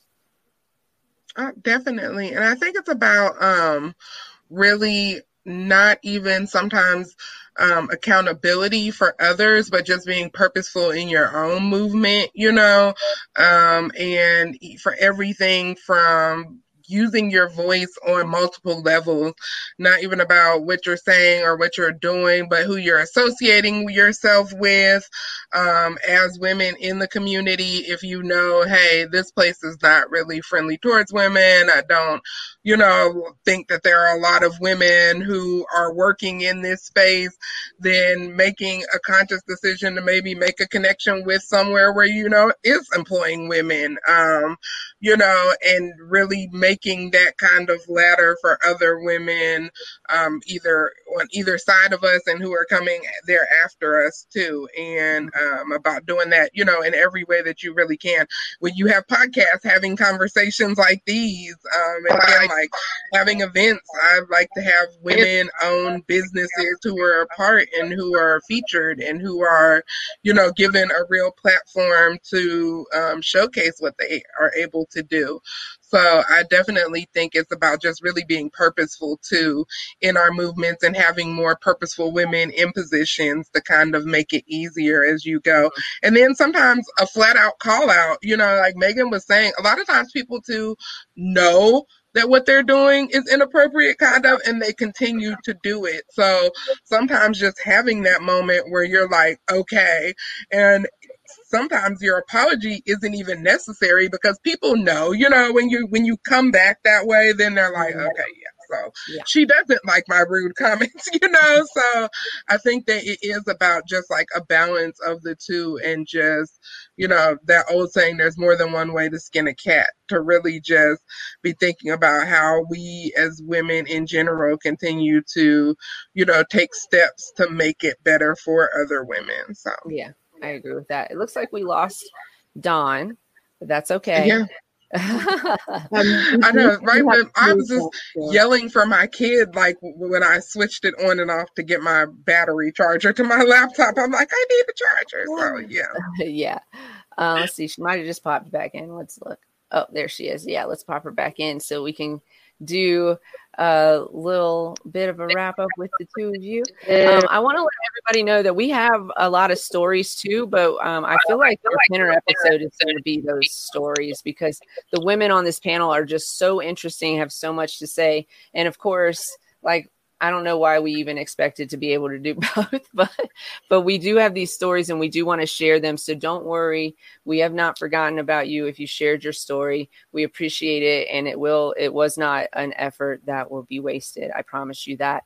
Um, uh, with that, Meg, did you have anything else uh, that you wanted to ask Dawn or Abrama before we? No, I um, no. I just again always appreciate you, ladies, um, for doing what you do and so much that uh, i'm so excited to the future endeavors that we're working on uh, together or just uh, you know helping to you know promote each other as well. So um, thank you so much. Yeah um, ladies uh, any final thoughts? Um, no Go ahead. No. your um your websites and Tell information again, you, yeah. uh, where we can yeah. find you, and then oh, uh, the golf tournament for people. Yeah, uh, promote that golf tournament, and uh, we'll get it into yes. the and onto our pages as well. Yeah, I have a Facebook page, um, and I am also uh, my organization WeCann will be working with Fleurvert um, on the Midwest Canada Golf Tournament that we have coming up on the 17th. Yes. So it will be like a 420 friendly event. Um, in addition to that, I also have a patient caregiver drive that I'm going to be doing, helping to link patients and caregivers statewide March 22nd, so or May 22nd. So I'm super excited about that. Once the weather gets back together, I'm going to be working on really ways to connect patients and caregivers throughout the state because I think that's a really big deal. Um, focusing on like women and minorities. Floorvert will be the sponsoring um, physicians clinic so that'll be awesome. Um, and so follow those pages we can greater stl normal. Um, and thanks for having me again. Thank you. We're um, we love you so we're gonna find reasons to bring you back on every time that we can. Uh, that's uh, we can is uh, we w e c a n n. So that's two n's. Everybody. Check them out um, that's how I met Abrama is through uh, one of her events that she was having. It was an amazing event. I met a lot of awesome people that I still am in touch with today, a year later. Um, and I hope to maybe try to get back out there in May. We'll see what yeah. happens. Would love it. We can't announce anything like that yet. We don't know yet. Dawn, that'd be great. So, um, um Academy, um, as you were saying, you have the teleclinic. uh, telehealth clinic portion, but you have the business consultations, you have clinician courses, you have patient advocacy and consultations, all at our website to schedule. Fleurvert.setmore.com. We're on Instagram, we're on Facebook, both F L E U R V E R T uh, M O on Instagram, uh, Academy on Facebook. Um, I'm Dawn, a cannabis advocate. You can follow me, uh, the Queen of Terpenes, my business partner, Mornay Madison, um, on Instagram, Mornay Madison on Facebook. Um, we are Missouri's first and only Black woman owned and operated clinic. Our awesome certified physician, Dr. Janice Stewart, um, is an awesome addition to this team. Once that came together, we've been able to have a lot of fun bringing legalization to our little neck of the woods and across the state. Two states, two states, as a matter of fact. That's right. Um, That's right. You have our beginners grow class. It's going to be located at our office um, in the Central West End in St. Louis. That's a $50 uh, four hour class. Lunch is provided. What? You come and learn the absolute basics of how to grow your own medicine for 50 bucks. so you come and Y'all, Missouri, you- Illinois, y'all take advantage. That's amazing. Because amazing. Illinois can deal. grow five plants in their home. If they have a patient in the home, they can grow five plants. So you need to learn how to be self sufficient off of that dispensary weed. Boom. But I digress. Um, we also, besides the Grow Class Sunday, um, our golf tournament on April 17th, yes, you're going to get it from every single one of us. Um, I'm going to also have a hole for Dawn the Cannabis Advocate. Um, I try to provide that one to one services um, to just kind of help people feel comfortable in their healthcare. I want them to be able to talk to their doctor like they feel comfortable and able to really advocate for themselves because if they don't, nobody else can. Um, you have to advocate for yourself and being a woman in this business, which is what I had to learn how to do to even get to the point of having this business with her. So Mhm. that's kind of all the things we got going on. And then May 22nd, right, Abrama, Yep, May 22nd. for that. So that's all we got on the books right now. But, you know, follow our pages. We're going to make sure you know about them. Absolutely. We're going to make sure you know about it too, Missouri. You you need these ladies in your life, so definitely check them out. WeCann. That's W E C A N N and Fleurvert Academy. Um, the website is scrolling across here. Uh, you can make an appointment. Con- contact Dawn, the cannabis advocate, or Marnay Madison uh, to get an appointment with them. You get, you ladies are awesome. We are definitely going to find reasons to have you back on the show. Thank you so much for joining us yet again. Um, and we will see you the next time. Ho- hopefully, you know, shh, don't tell nobody. Don't tell nobody, but we might try to get out there in May. Yeah. Thanks, Dessert. guys. Thank you. Thank you. All All right. right. And we have two more ladies that have been hanging so patiently in the waiting room. And uh, we didn't get to get their stories beforehand. So we're going to just jump right in with uh, Erica and Adela. And um, yeah, who wants to go first? Welcome. Welcome. Oh goodness, who is that? Is that me? Okay. my mother my mother just called in the middle of this broadcast, even though I don't know how many times I have to say it. Monday at 4:20 p.m. This one will start. Um, Adela, tell us about yourself. Um, so my name's Adela Wisdom. I'm formerly known as Adela Falk. So I've been a cannabis advocate for about a better part of 20 years. I emphasize on judicial reform. So um, I've been a compassionate use um, operator in San Diego back in 2008. I've worked at all sorts of, of, of, of everything in the industry that you can think of. And what I've discovered throughout all of it is that everybody gets arrested for cannabis. It doesn't matter if you're a patient, you're a cultivator, you're complying with state law, it doesn't matter. Everybody gets arrested for cannabis. And so I started looking for people that were arrested and trying to share their story. And I found over 80 people serving life sentences for marijuana. You know, and you were talking about ladies really quick.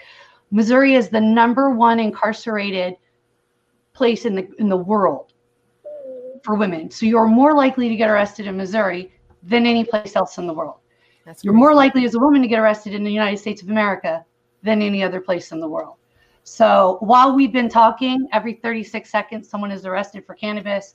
People are still losing their children to CPS. Um, so there's so many victims in cannabis prohibition, and I've just spent a better part of my time just advocating that. And I find myself in a conundrum and in a pickle because I was raided in 2019 after moving to Missouri and purchasing my grandfather's property. Like I said, I'm originally from California, and, um, and then I was raided again in 2020. Um, and these are big raids. These are the National Guard, uh, federally funded dual uh, deputized task force of the Mustang Drug Task Force, um, flying over like numerous times. There was drones. And you have to understand that they are saying allegedly, and there, there was no warrants, there was no nothing. The first raid, there was no evidence seized. Uh, the second raid, they're alleging that there was 22 um, non-flowering cannabis plants. Um, so what this means in Missouri, which is really interesting, as we were, I heard the ladies talking, marijuana is regulated in five different statutes in this state. So the plants were ra- we were rated in June, so they were outdoors and they were like two feet tall, 22 t- two feet tall plants. So we're facing 10 years each for it. There was no flower, there was no paraphernalia, there was no cash.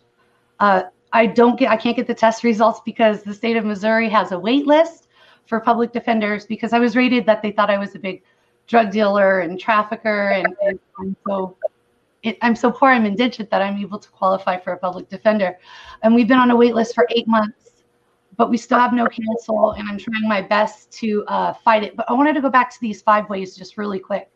The state of Missouri has it as a controlled substance, Schedule One, with no medicinal value. When they passed the medical marijuana um, Article 14 or Amendment 2, it became Article 14 in the Missouri Constitution mm-hmm. stating that it has medicinal value. It's also regulated as a noxious weed, and all sales of a noxious weed are prohibited. That's a Missouri Statute 263250. It's also regulated as a United States USDA specialized hemp and also a CBD extraction. So, when and where do I comply with the law? And is my crime that I didn't have a license? So, I was too poor to comply. The country was in lockdown A stay at home order was existing. And I want to say too that a lot of the dispense or a lot of the places that you would go to get your licenses are in like vape lounges and sex shops. And so, and I'm from California, and I had a good friend, Dr. David Allen, who was raided by Kamala Harris um, because he was doing tele Skype interviews and he lost his license. He was a brain surgeon. So, like, I've always been terrified of Zoom. So like now we're in this new realm and a new reality, but all the meantime they're continuing to go after people for cannabis. They just op- the DEA just launched Operation Engage, where they're going after the demand of the drugs that are in your town. So I'm just terrified that I see marijuana arrests and raids continuing to happen despite the fact that people are complying with the law. And I want to correct everybody marijuana is not legal, it's lawful meaning you can still get raided and arrested for it. See, when you get raided and arrested for cannabis, it's an affirmative defense. That means you have to prove that you complied with the law in a jury. So your raid, your arrest, and your incarceration is totally lawful. So my name is Adela Wisdom, and I'm happy to be on your show. Thank you for having me. Thank you. That was a beautiful intro, um, and we we definitely are need to talk about that one thousand percent.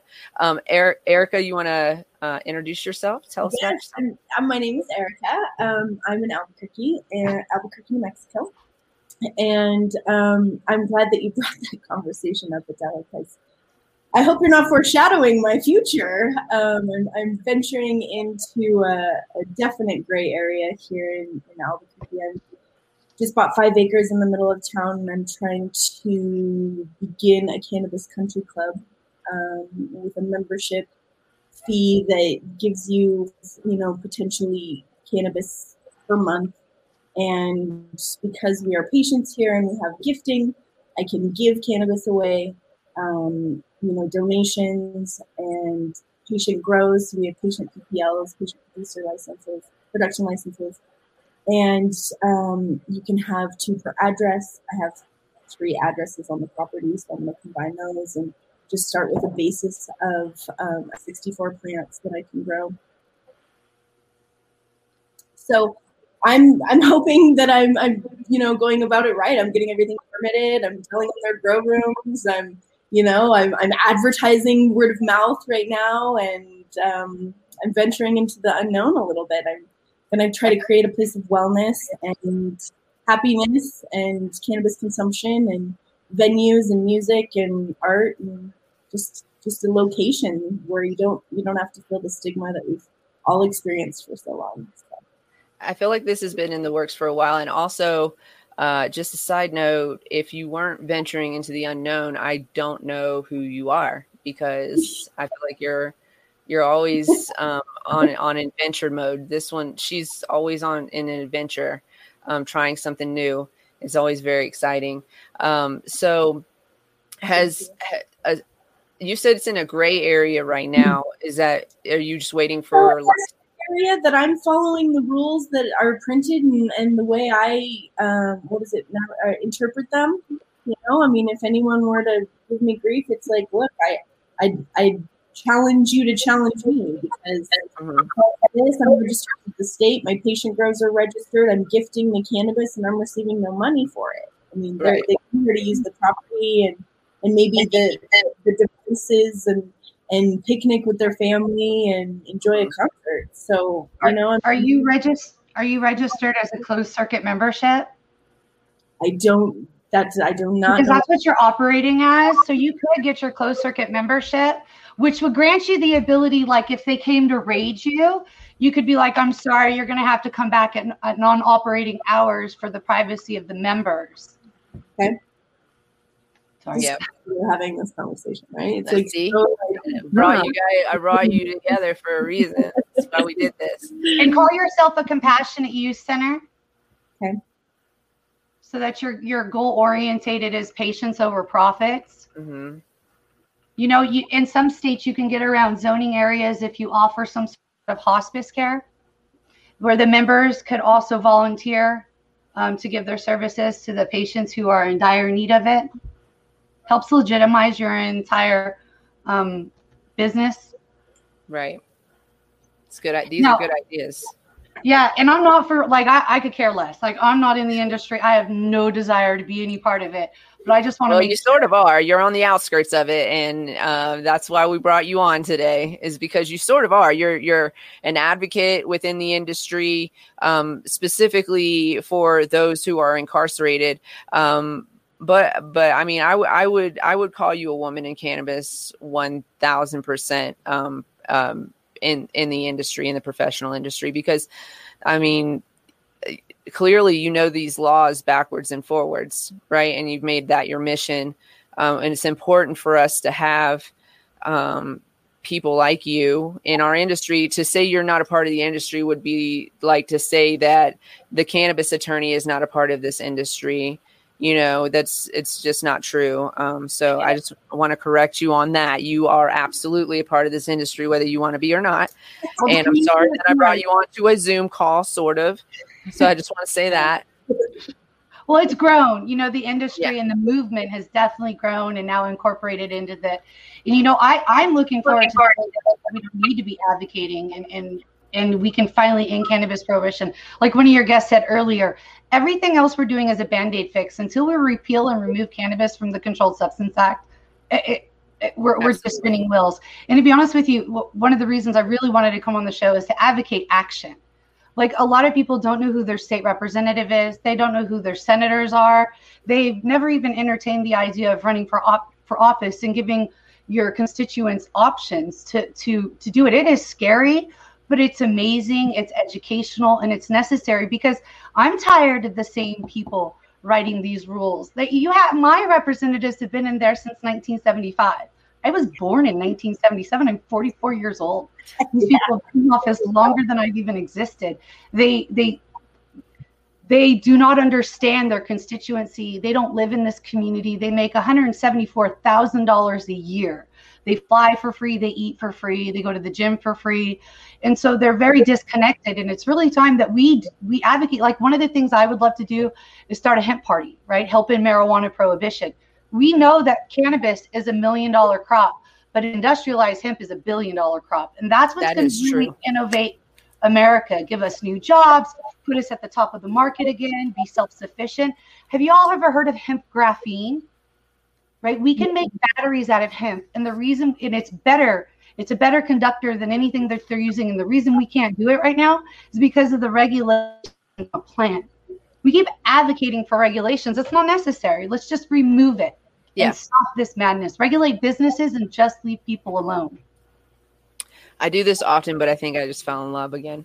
So I just want to say that for the record. I've been trying to say for a million years this same message. So not a million years, but I definitely agree with with you on that. Um, Erica, I want to come back to you because you are trying to open this business or legitimize this business. And um, do you? So this is a woman's episode. We want to discuss women's issues. So I'm going to kind of bring it into that. But do you feel that you've been? I mean, maybe you're one of the lucky ones, and I'd love to hear that story too. Um, but do you feel like you've been hindered or or pushed out or or even um, if you're talking to somebody that's that you're trying to hire for growth if they're if they're um, men for example do they condescend you as the owner of the business? What's what's going on? What are you facing So that could be a, a conversation for hours, but um, we're here. about, about seven years ago, when we had an opening for medical licenses here, I applied with two other business partners, both being men. Um, and I was the only one that brought agricultural experience, horticultural experience, cannabis experience, retail experience, and they brought business, money, and you know what else. Yeah. So, um, we can say that here if you want to though we, we got our license. We were uh, there were 99 applicants, and we were one of 13 that got a license. And um, it was said because a lot of people got kind of pissed. All the big ballers that didn't get licenses, they investigated why they didn't and all that stuff.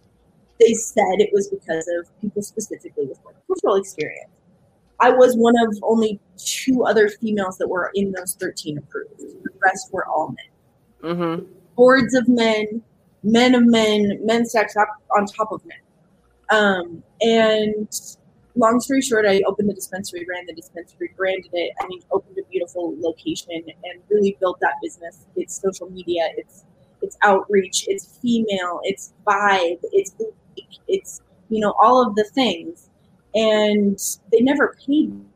I was working for free. I was Oh. going ten 10 months for like 60 to 70 to 80 hours a week i was going and working and i it was it was all on a dream right? It was because i made it. It was because i was there. It was because i finally was part of what i dreamed of being.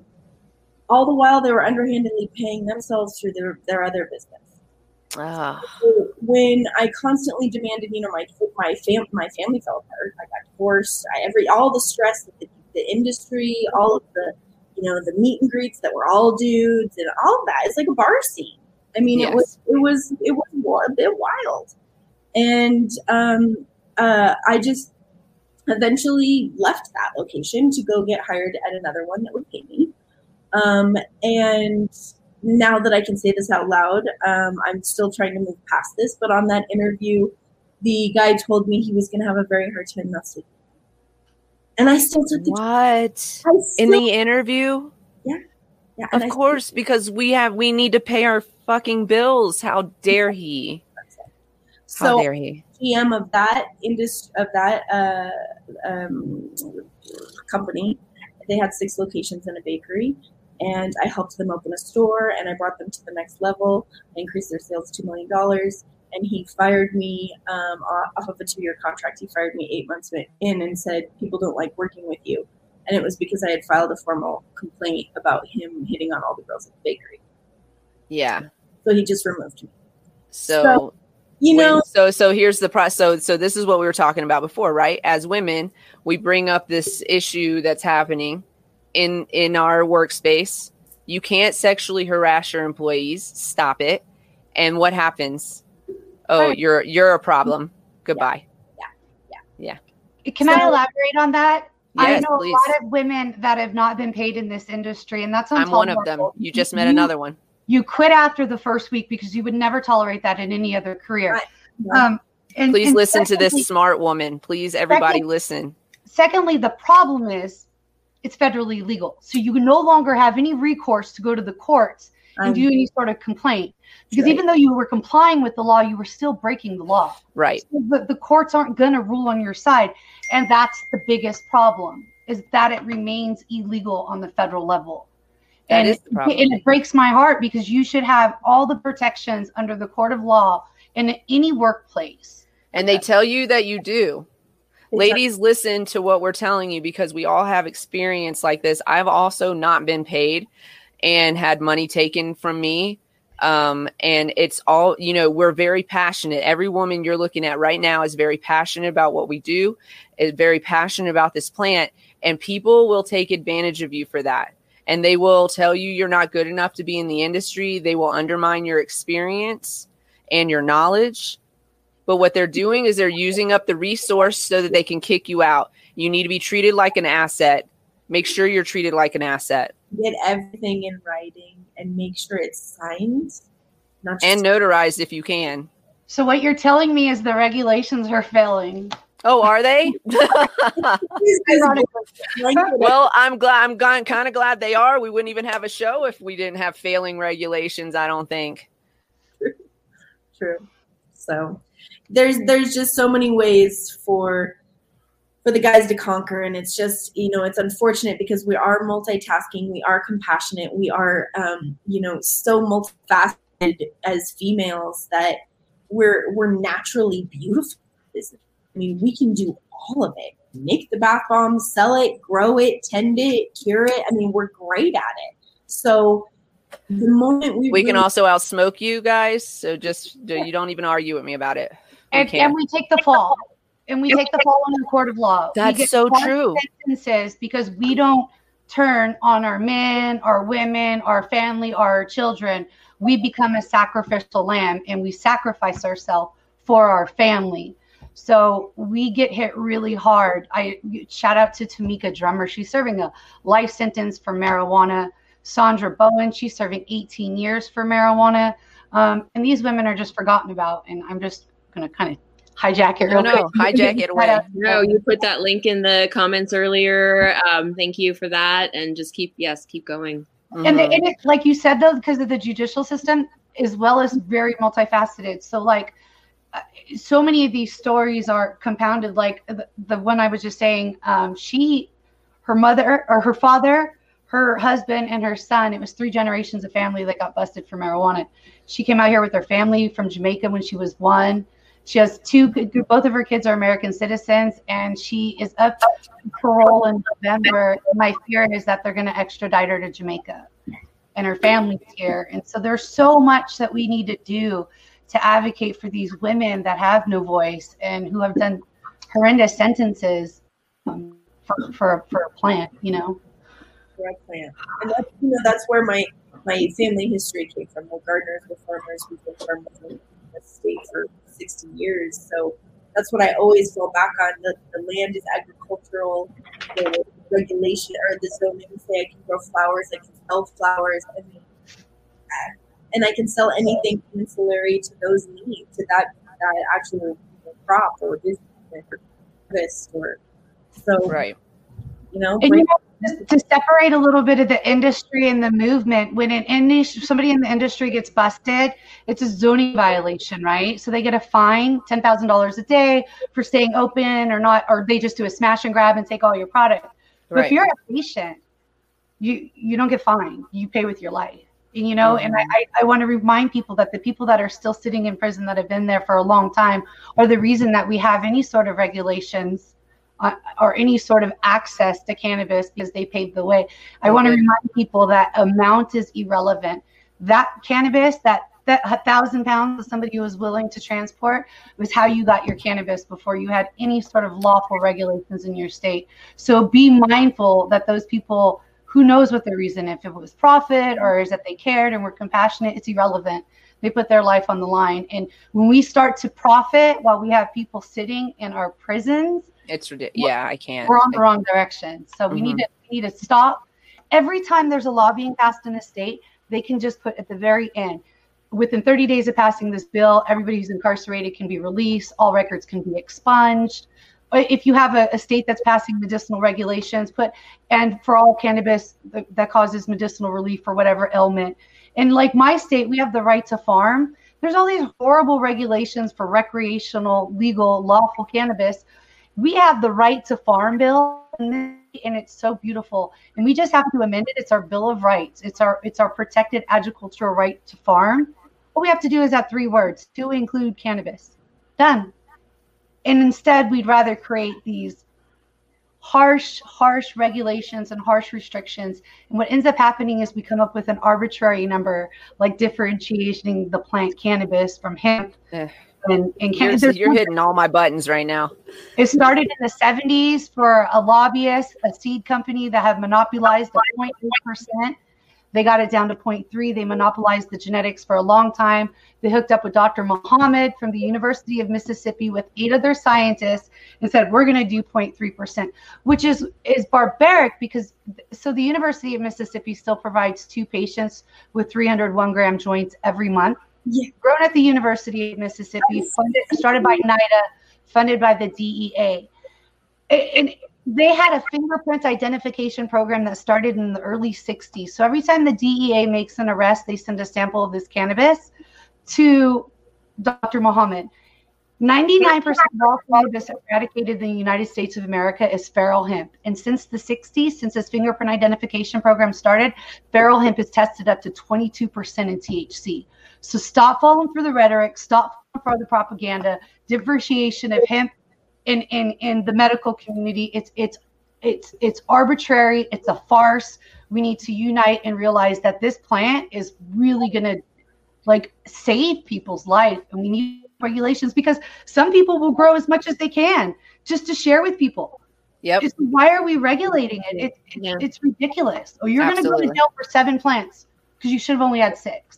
So that yeah, that's the absolute most insane thing. Uh, Adela Wisdom, your name speaks volumes of who you are. Honestly, uh, thank you so much you. for sharing your wisdom with us. The statistics that you have in your brain, um, the knowledge that you have, you're amazing. Um, we are definitely interested, as as with most of our guests or all of our guests today. Honestly, we want to invite all of you back to a future episode where you would um, be able to absolutely stand on on your platform. Uh, we're planning an incarceration episode, so um, stand by to hear from us. I um, appreciate it. Thank you. Erica, did you have any um, final thoughts? Um, anything you wanted to add? Della, I wanted to ask her. Um, she had something about the. She had said something about the members volunteering um, in exchange for something. Right before that, she said something like, "Make it a." Said patients over profits, and then I missed. A compassionate use center. That's what she said. Sure did. Excellent. Well, I wish you luck on opening your facility. Thank you. Um, I think it's going to be brilliant. You've been talking about this for years. Um, all of our guests today are extremely passionate about this plant. That's why we chose them. It's not just a business for them, but it's actually a way of life for a lot of us. Um, and uh, the way that we push our way in is to be to refuse to be pushed out. Honestly, we have to stand up for ourselves. As Dawn said, we are our best advocates. Um, we have to be in the spaces. And so sometimes we're not invited into spaces. So we just got to force our way into those spaces. And I want to include spaces that are talking about our plant. And those people have no idea what they're talking about. So your government spaces, I want to see more women in those meetings, in those when, when, they have meetings that are talking about cannabis in your city, your county, your state uh, be present, be representative of of women in this industry, patients and uh, professionals, uh, because the more we are represented in those spaces, the more they're going to recognize us in those spaces. The more we're going to be able to demand space in in those spaces. and so we have to do that we have to participate we can't uh, you know everybody we've brought on again today is a participant and is fighting to make sure that we get to stay in these spaces and um, we need we need all of you listening. If you're just a consumer be in the space. If you're a professional be in the space not just at your job be in the space. And um, you know be active. Take action right? That's you. That's Adela right there. Mm. um, take action. Uh, MJ, you got any final thoughts? Um, I think you've covered most of the, you know, like I would definitely um, say all of those things, but you covered it all. um, but uh, yeah, I just think, uh, you know, if you want to, ladies, if you want to give your final remarks and uh, how we can find you and uh, keep up with you, then uh, and then we'll kind of do our little sign off here and our our home notes and yeah. Where where can we find you, Adela? Um, AdelaWisdom.com. And that has all of my information on there. I have a little a little tab on there called Victims of Prohibition. Please go there, find a person that you you feel like you relate with, open up the website, learn more about them, reach out to them and write them and let them know that they're not forgotten and that there's people out here that are advocating for them. That'll also help you become an individual that's that is compassionate and educated about this person when so when you speak to other people it becomes personalized and people will see that that see it and then see all of us together reach different people but collectively we're reaching the masses so thank Agreed. you Thank you, Adela. That's beautiful. I that's amazing. You're just you amaze me. I mean, I, I love the the even the thoughtfulness to even think to that, you know, writing a simple letter to somebody to let them know that we are out here, we're fighting for them, and they're not forgotten. Is is is it goes such a long way. Um, man, thank you. Thank Seriously, you. Uh, Erica, where can we find you? Um, I'm on Instagram. Uh, my is Blazing Maiden, so you can find me there. And my farm's going to be called Farm Flourish. So. so. we'll keep an eye out for that, and we'll bring you back on whenever you get opened up. Maybe we'll just uh, bring you on, let you do a little grand opening uh, yeah. little spot. Yeah. Absolutely. All right. Well, ladies, thank you for joining us, and uh, uh, everybody else, stay stay on with us. We're going to do um, our final thoughts and wrap up, and uh, and tell you all about the the wonderful things that we need to talk about: house cleaning, housekeeping, housekeeping. Um, and we did, uh, you know, like the Farah or Canna Queen mentioned. Um, you call me Farah. It's okay. My mama calls me that. Mm-hmm. well, well, interchangeable. Um, we do have a lot of stories. We'll we'll cover them on our our pinner episode. Uh, definitely, still some more serious issues to talk about, um, and also get just the celebration of being women in this industry. So, um, thank you for to everyone for uh, staying in with us. If you did, uh, tuning in for with us later. Um, look us up on all our different platforms that uh, is going to run off there because she's really good at it. Yeah, I'm really good at it. Really um, we're on several different platforms. Uh, so currently we're live on YouTube, Facebook Live, and Twitch. Uh, we also post after show on the WeTube. Yes, they still exist. We're going to help them keep going. Uh, the WeTube. Uh, then we're on Spotify, Google Podcasts as well uh, Instagram, TikTok, and Facebook. We're working on that TikTok. We're, we're working on getting that done. Um, TikTok is difficult sometimes. Just trust us on that. Uh, what else? Uh, those are those are the places where you can follow us. You can find us Cannabis Closet 420. So that's the moniker that we use, or the or our or our name. Uh, but you can also look us up by looking up the Cannabis Closet podcast. That's podcast, not podcast, and you can find us on those platforms. Don't forget that we're having a raffle. The raffle ends on 419 at 4 p.m. Mountain Standard Time. Uh, the tickets are $25 a piece. You have a chance to win a Focus V Carta like this. It will have a clear glass on it. This one's my personal one. Uh, the one that we are raffling has a clear glass on it. It's an amazing machine. I can tell you all about it. I'm super stoked about it.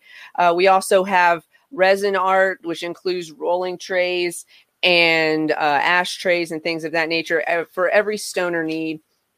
Uh, we have some uh, cannabis apparel, so hats and other uh, apparel and items, accessories. Uh, and then we also have Canna Queen and the Cannabis Closet uh, apparel as well, which brings us to the art contest. We're having an art contest, ladies and gentlemen. We need a logo and we would love your help. Uh, we will put your art onto a uh, hoodie or t shirt, depending on the season when we choose it, which is probably going to be soon. So maybe we'll do a t shirt and a hoodie, a little combination for you for all of your help. It could potentially lead to a future contract. Um, we don't want to make a promise or anything, but if we like what you're doing, expect to hear from us often and because uh, we like to work with people that uh, work in small businesses or um, in that in that function like that we don't want to work with any big corporations if we can avoid it so if you have an idea for the cannabis closet art definitely send it to us at cannabiscloset420 at gmail.com and we'd love to see your art and we'll um, pick a date for that. We haven't received anything yet, so that's why we haven't chosen a date for when we're going to um, draw those draw the winner or pick the winner for that. Uh, but definitely send us your art, cannabiscloset420 at gmail.com.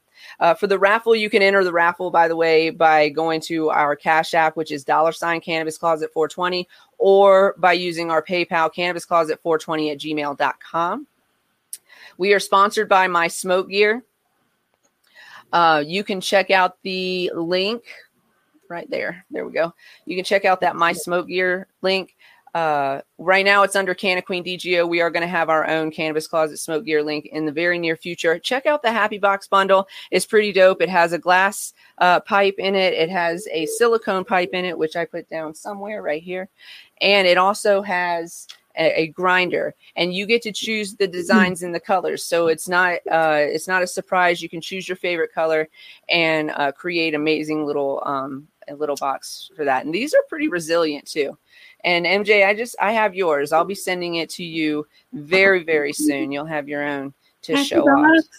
Check out um, my smoke smokegear.com slash ref slash Canna Queen DGO for um, all of the options. And I believe we have apparel up now too. So check out the apparel. It's pretty cool looking. Uh, what else do we have? That's about it. I think that's it. Uh, check out the golf tournament in, uh, in Missouri, Illinois golf tournament. It's Midwest Canna Expo golf tournament, uh, April 17th. So check that out. You can find information on WeCann's uh, Facebook page. That's W E C A N N.